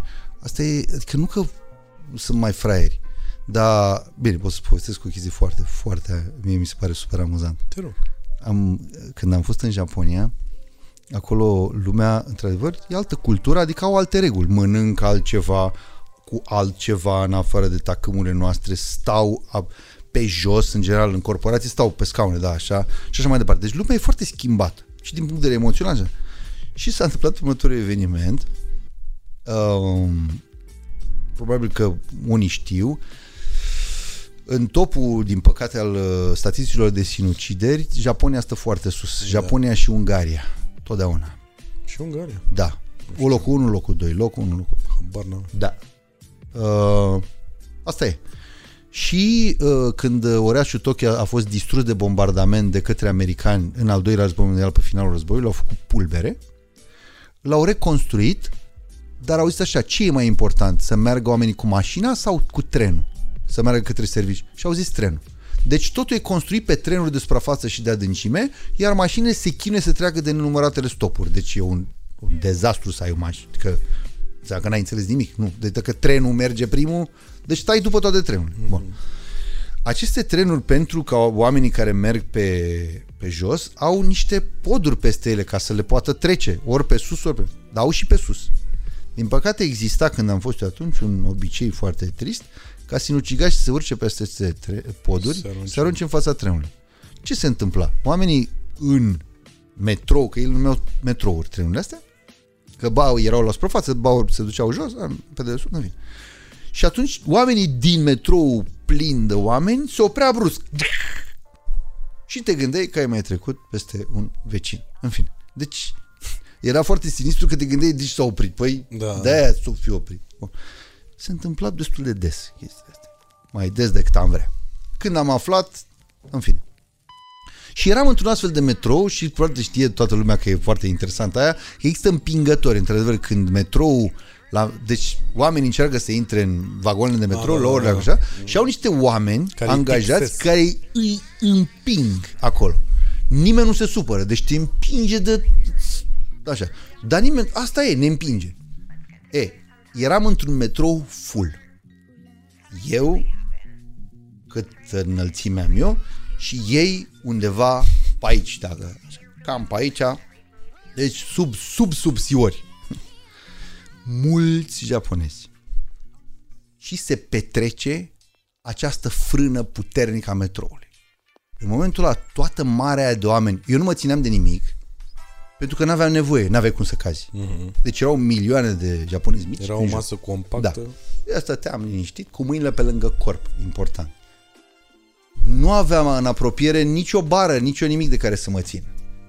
Și ce s-a întâmplat? Stop și marea aia de oameni mai micuți de lângă mine a zburat spre o parte a vagonului. În mod miraculos, deci totul se petrecea fulgerător.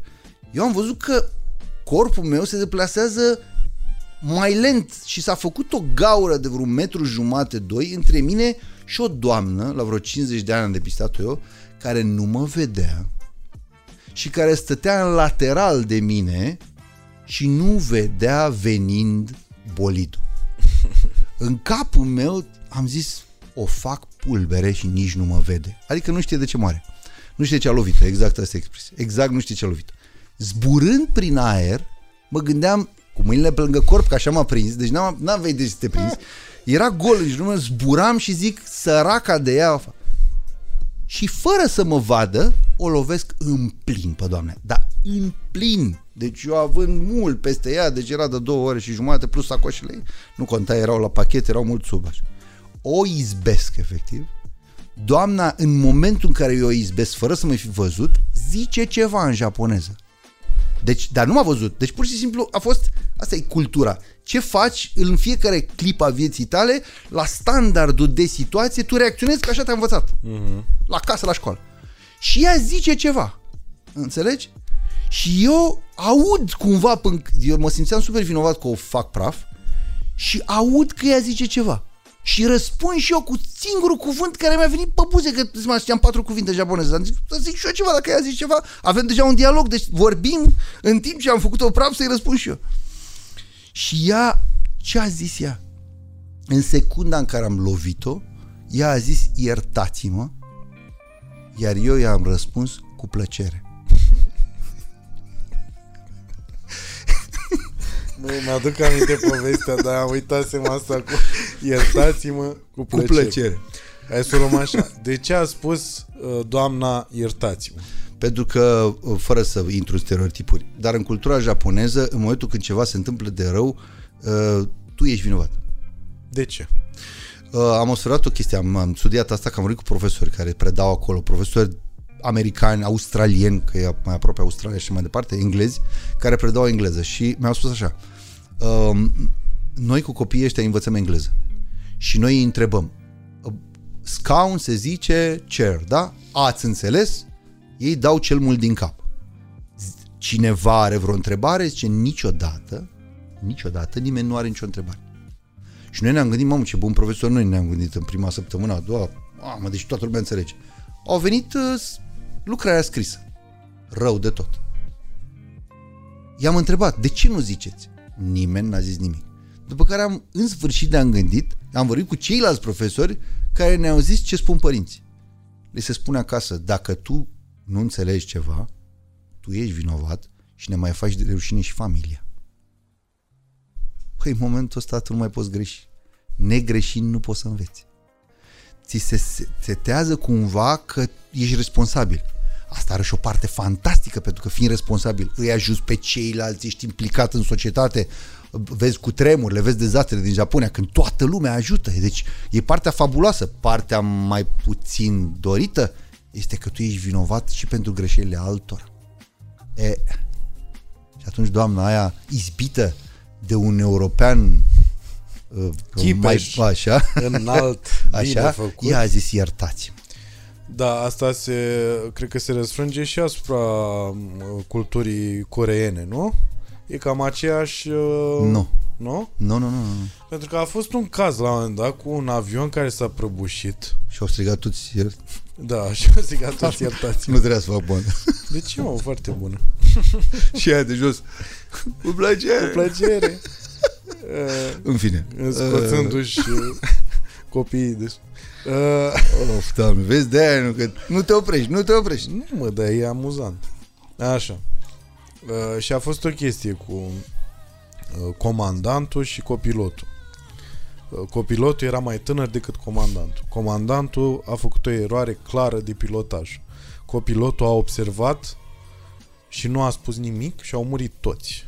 Da. Și nu a spus nimic pentru că uh, acolo e considerată insubordonare și că e imposibil ca tu să gândești mai bine decât uh, ăla mai în vârstă decât tine da, și mai da, pregătit. Da. Asta are și o parte foarte bună, că structura socială funcționează. Da, și e adică, clar stabilită. Exact, da. dar și o parte rea că atunci când apare o eroare, toată lumea zice, eroarea nu poate să existe, nu poate să existe, nu vorbim despre asta.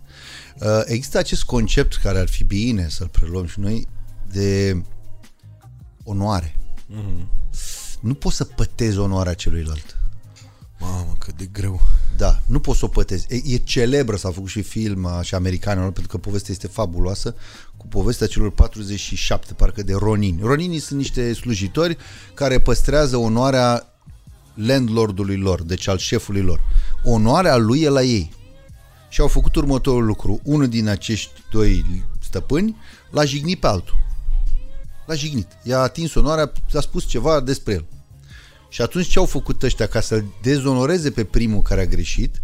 S-au dus în fața casei lui dimineața și s-au sinucis toți în fața casei. Mm-hmm. Ca prin sângele lor să-i păteze definitiv onoarea celuilalt. Ce a făcut Și ăla? familie. Ăla a ieșit din casă, a văzut asta, a înțeles că e dezonorat pe viață, n-a anunțat pe nimeni și a dispărut definitiv din viața familiei. A dispărut.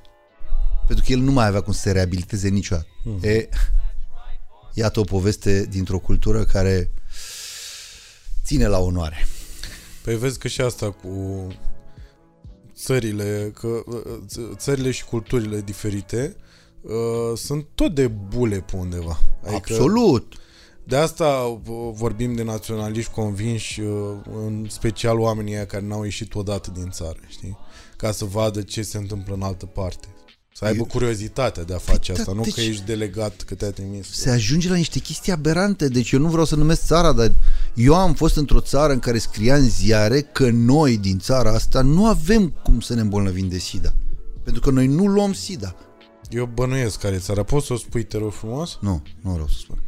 Nu vreau să... Deci, scria, deci era siderantă această chestie. Noi nu putem să, să ne îmbolnăvim de SIDA. E lângă noi, măcar nu, ca nu, indiciu? e departe. A, e departe? Departe, Ah, departe. ok. Deci incredibil. Asta, e- asta e... Asta e ok. Deci seama că oamenii mor pe capete zicând noi nu avem SIDA. Mhm. Pentru că ni s-a- noi nu ne îmbolnăvim. Până acolo se poate ajunge. Nu iei medicamente pentru că ți-a zis cineva că nu, medicamentele fac rău. Oameni buni, ajută-te. Da. Deci e, cultura poate să ucidă dacă e înțeleasă așa, ca limitare. D- Dar s-a observat, studiile o spun foarte interesant, în zonele cele mai multiculturale s-a crezut că acolo, acolo vor fi criminalitatea ridicată, oamenii nu se vor mai respecta între ei. Uh, Studiile o spun că acolo oamenii se respectă cel mai mult. Deci, paradoxal, acolo unde sunt toți donație și s-au închis într-o, într-o fâșie, nu e neapărat mai bine. Nu e mai bine. Asta- Studiile au observat asta. N-au zis de ce. Da. Au observat că atunci e un lucru foarte... Mie îmi place mult Bucureștiul, țin foarte mult la București și așa. Păi acum 100 de ani, pe străzile Bucureștiului se vorbeau 13 limbi în mod curent. Oamenii nu știu asta. Pe stradă se vorbea în 13 limbi. Noi suntem un oraș multicultural înainte să se inventeze chestia cu multicultural- multiculturalitate.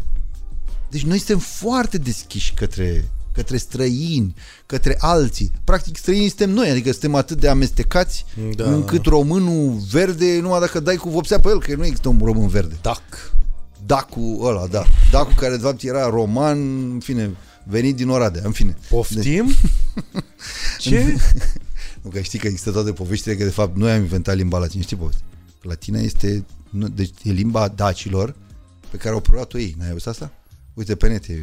Bă, nu n-am auzit, dar le știu pe toate, cu dacii, îngeri. eu- Dar asta n-ai știut-o. Sunt foarte frumoase. Deci noi am, deci limba noastră, a dacilor, deci am, tu citește pe net că e foarte interesant. Deci noi le-am dat latină Da. romanilor. Exact cât am vrut noi, că la un moment dat n-am mai vrut. De asta nici nu Ia, seamănă. mai descurcați-vă și singuri. Da, Da.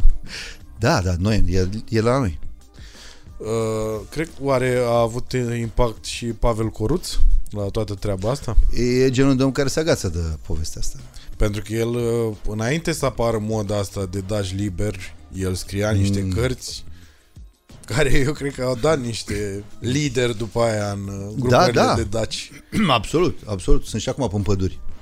Deci, exact. Ținând acolo da, da. steagul. Dacă treci pe autostradă și lași geamurile jos, o să-i auzi hăulind. Deci Da, acolo sunt. El, steagul lup. Băieții n-au nevoie de lumină, nu? că e în ei. Profu, poți să le recomanzi oamenilor, te rog frumos, în primul rând, uh, trei filme. Da. Un film absolut extraordinar, care vorbește despre lumea noastră de azi, despre durerile și despre exact despre lumea asta, așa cum e ea, este Capernaum. Un film absolut senzațional și pe care ar fi bine să-l vadă toate. Ei sunt atât de emoțional, atât de în toate felurile. Vorbește despre România, Iran, Statele Unite, Jap- despre orice, despre toate. Pentru că e foarte omenesc și e o poveste simplă și zguduitoare care se petrece la câțiva metri de viețile noastre, ale tuturor. Lucrurile alea se petrec și în București pe străzi acum. Mm. Și în Oradea, și în Bacău. Se petrec acum. O să-l văd. Deci Capernaum e unul dintre ele. După care mai e un film extraordinar de interesant, care are un probabil 20 de ani, nu știu cât, Babel. Minunat. Minunat. Minunat film. Și un film care unii au zis că a fost tot felul de discuții că ar fi, nu există asta, cel mai bun film. Asta e o aiureală, evident, arta nu e așa. Amarcord de Felini, Mm-hmm. care este filmul Știu că e preferatul tău. are umor, are, are, un, are profunzime, are filozofie, are cinism, are tot ce poți, amarcord, omenesc. Și mie mi-a plăcut, a fost drăguț. Da. Are politică, Da, are, are. tot ce vrei. Uh, trei cărți? Ah, trei cărți. Păi, măcar un Dostoevski, măcar un Dostoevski, de exemplu, Crimă și Pedeapsă, Uh-huh. care e o poveste despre cum ne credem mai special decât ceilalți, cum toți ne credem că suntem un pic mai importanți decât ceilalți și cum ne se întâmplă, ce ni se întâmplă dacă o facem chestia asta. Pe toți ne mușcă chestia asta. Unu. Uh, altă carte ar fi apropo de miezul cuplurilor, al relațiilor, al frământărilor reale prin care trecem toți când suntem într-un cuplu. Ana Karenina, Uh-huh. o carte senzațională despre viața adevărată a cuplurilor. Ana Karenina și o carte care va vorbi despre România, despre cine suntem noi într-un fel foarte special, care are și viață de cuplu, are și politic, are și istorie, are și umor, are și filozofie, are și cinism, cel mai iubit dintre pământe. Care e o frescă uriașă în care zici, wow, deci ăsta e Bucureștiul? Dacă noi mergem pe străzi acum în București și ne oprim în fața unei clădiri care are mai mult de 50 de ani, ce s-a întâmplat în clădirea aia dacă am afla, ar fi fabulos. Bucureștiul este unul dintre cele mai interesante locuri din lume. Noi am avut aici un domnitor pe Mavrogheni, Nicolae Mavrogheni, care mergea pe stradă cu caleașca trasă de reni cu coarnele vopsite în aur care avea patru identități și în fiecare dimineață când se trezea anunța cum îl cheamă. Care în momentul când veneau turcii să ia tributul, bani și așa, le dădea banii, făcea mega petreceri, îi lăsa să plece spre Giurgiu și la jumătatea drumului trimiteau oamenii lui și îi furau pe turci. Turcii veneau furioși înapoi și zice, cineva ne-a furat de tribut și zice, nu se poate la mine în țară și pleca cu alți oameni să-și caute pe aia pe care el îi trimisese. Asta a mers de trei ori până când s-au prins turcii și au trimis să-l omoare. Numai că el avea patru identități, patru feluri de haine și fiecare zi se îmbrăca, sau din când se îmbrăca altfel. Deci, un om... Deci noi am... Unde? Poveste mai interesantă decât asta să-mi spună mie. Se trezea dimineața și aduna mari boieri, care erau mari boieri cu niște averi uriașe. Mari boieri în România erau oamenii bogați ai Europei. Bun, nu că acum n-ar fi mari boieri care au Da, care, grămezi de bani. care sunt mamele lor. Exact. E, și omul ăsta se trezea dimineața și zicea am visat că cineva din camera asta mă trădează. Se ducea, trecea prin fața fiecăruia și zicea tu erai? Și ăla zicea nu, nu, nu, uh, nu, nu, uh, nu, nu, nu, nu eu, nu eu. 10.000 de talanți că nu sunt eu. 15.000? 13? 13.000 că nu ești tu. Și trecea la următorul. Așa făcea rost de bani. Mi se pare că parcă erai tu. Nu eu, nu eu, nu eu. 8.000? tu? 11? 11.500 și nu erai tu. Trei piese de teatru care se joacă în momentul ăsta. Trei piese de teatru care se joacă. O piesă pentru publicul tânăr extraordinar de dinamică, de haioasă, de interesantă, de în toate felurile, act orchestra. Uh-huh. Act orchestra cu niște, să zicem, tineri absolvenți au terminat acum câțiva ani, dar totuși, așa, foarte buni, act orchestra. Una dintre ele. Um, altă piesă, dacă vreți, dacă, dacă lumea vrea să se distreze pe seama relațiilor de cuplu și a un pic istoriei românești, poate să vină dacă vrea la Micul Infern pe care îl joc, care are deja aproape 300 de reprezentații. Uh. 300 de reprezentații Să în văd 6 cine. ani și ceva. Wow. E probabil că așa matematic, probabil că după Revoluție este cea mai jucată pe unitatea de timp, cel mai jucat spectacol. 300 de reprezentări în 6 ani și un pic. E uriaș. Așa. Și uh,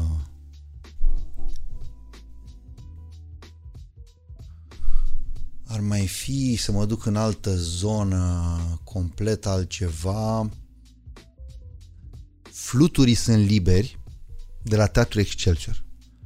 O piesă despre dragoste inocentă, caldă, surprinzătoare, cu actori minunați, în miezul carierei lor, 30 și un pic. Deci o piesă de, de pus la rană. Și la final, uh, există Dumnezeu?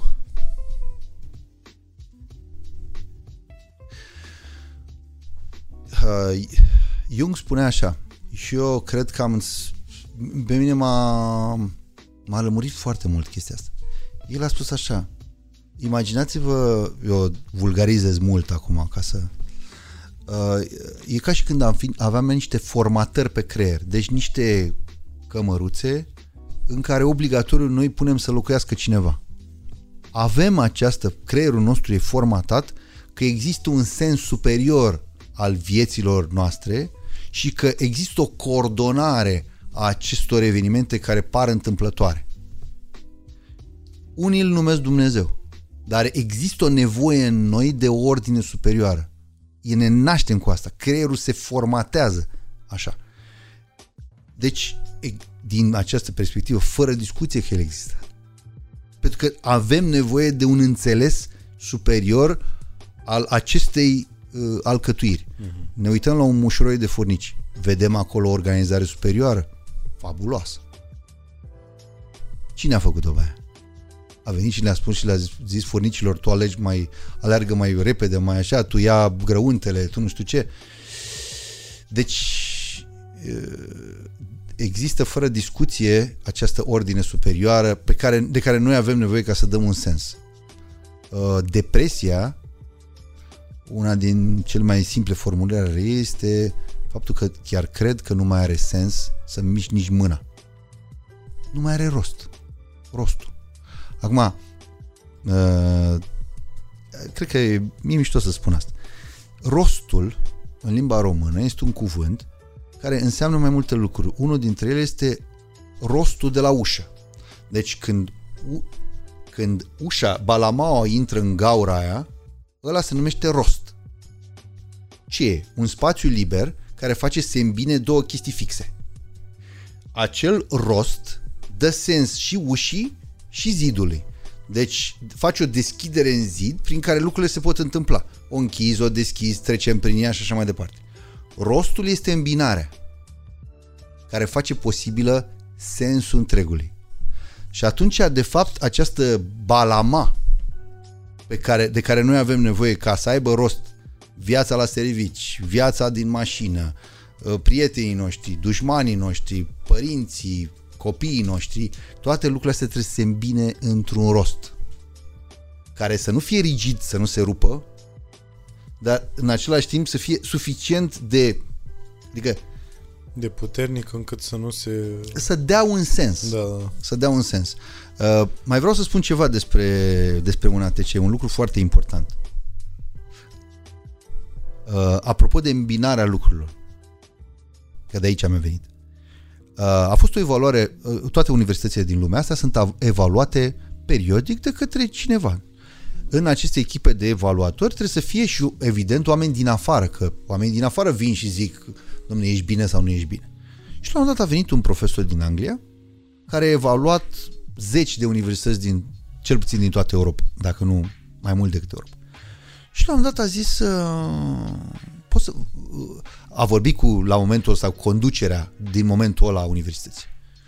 A adunat date și după aia a zis, aș vrea să, nu aș vrea să plec de aici până când nu vorbesc cu un profesor care nu se află în momentul ăsta în conducere.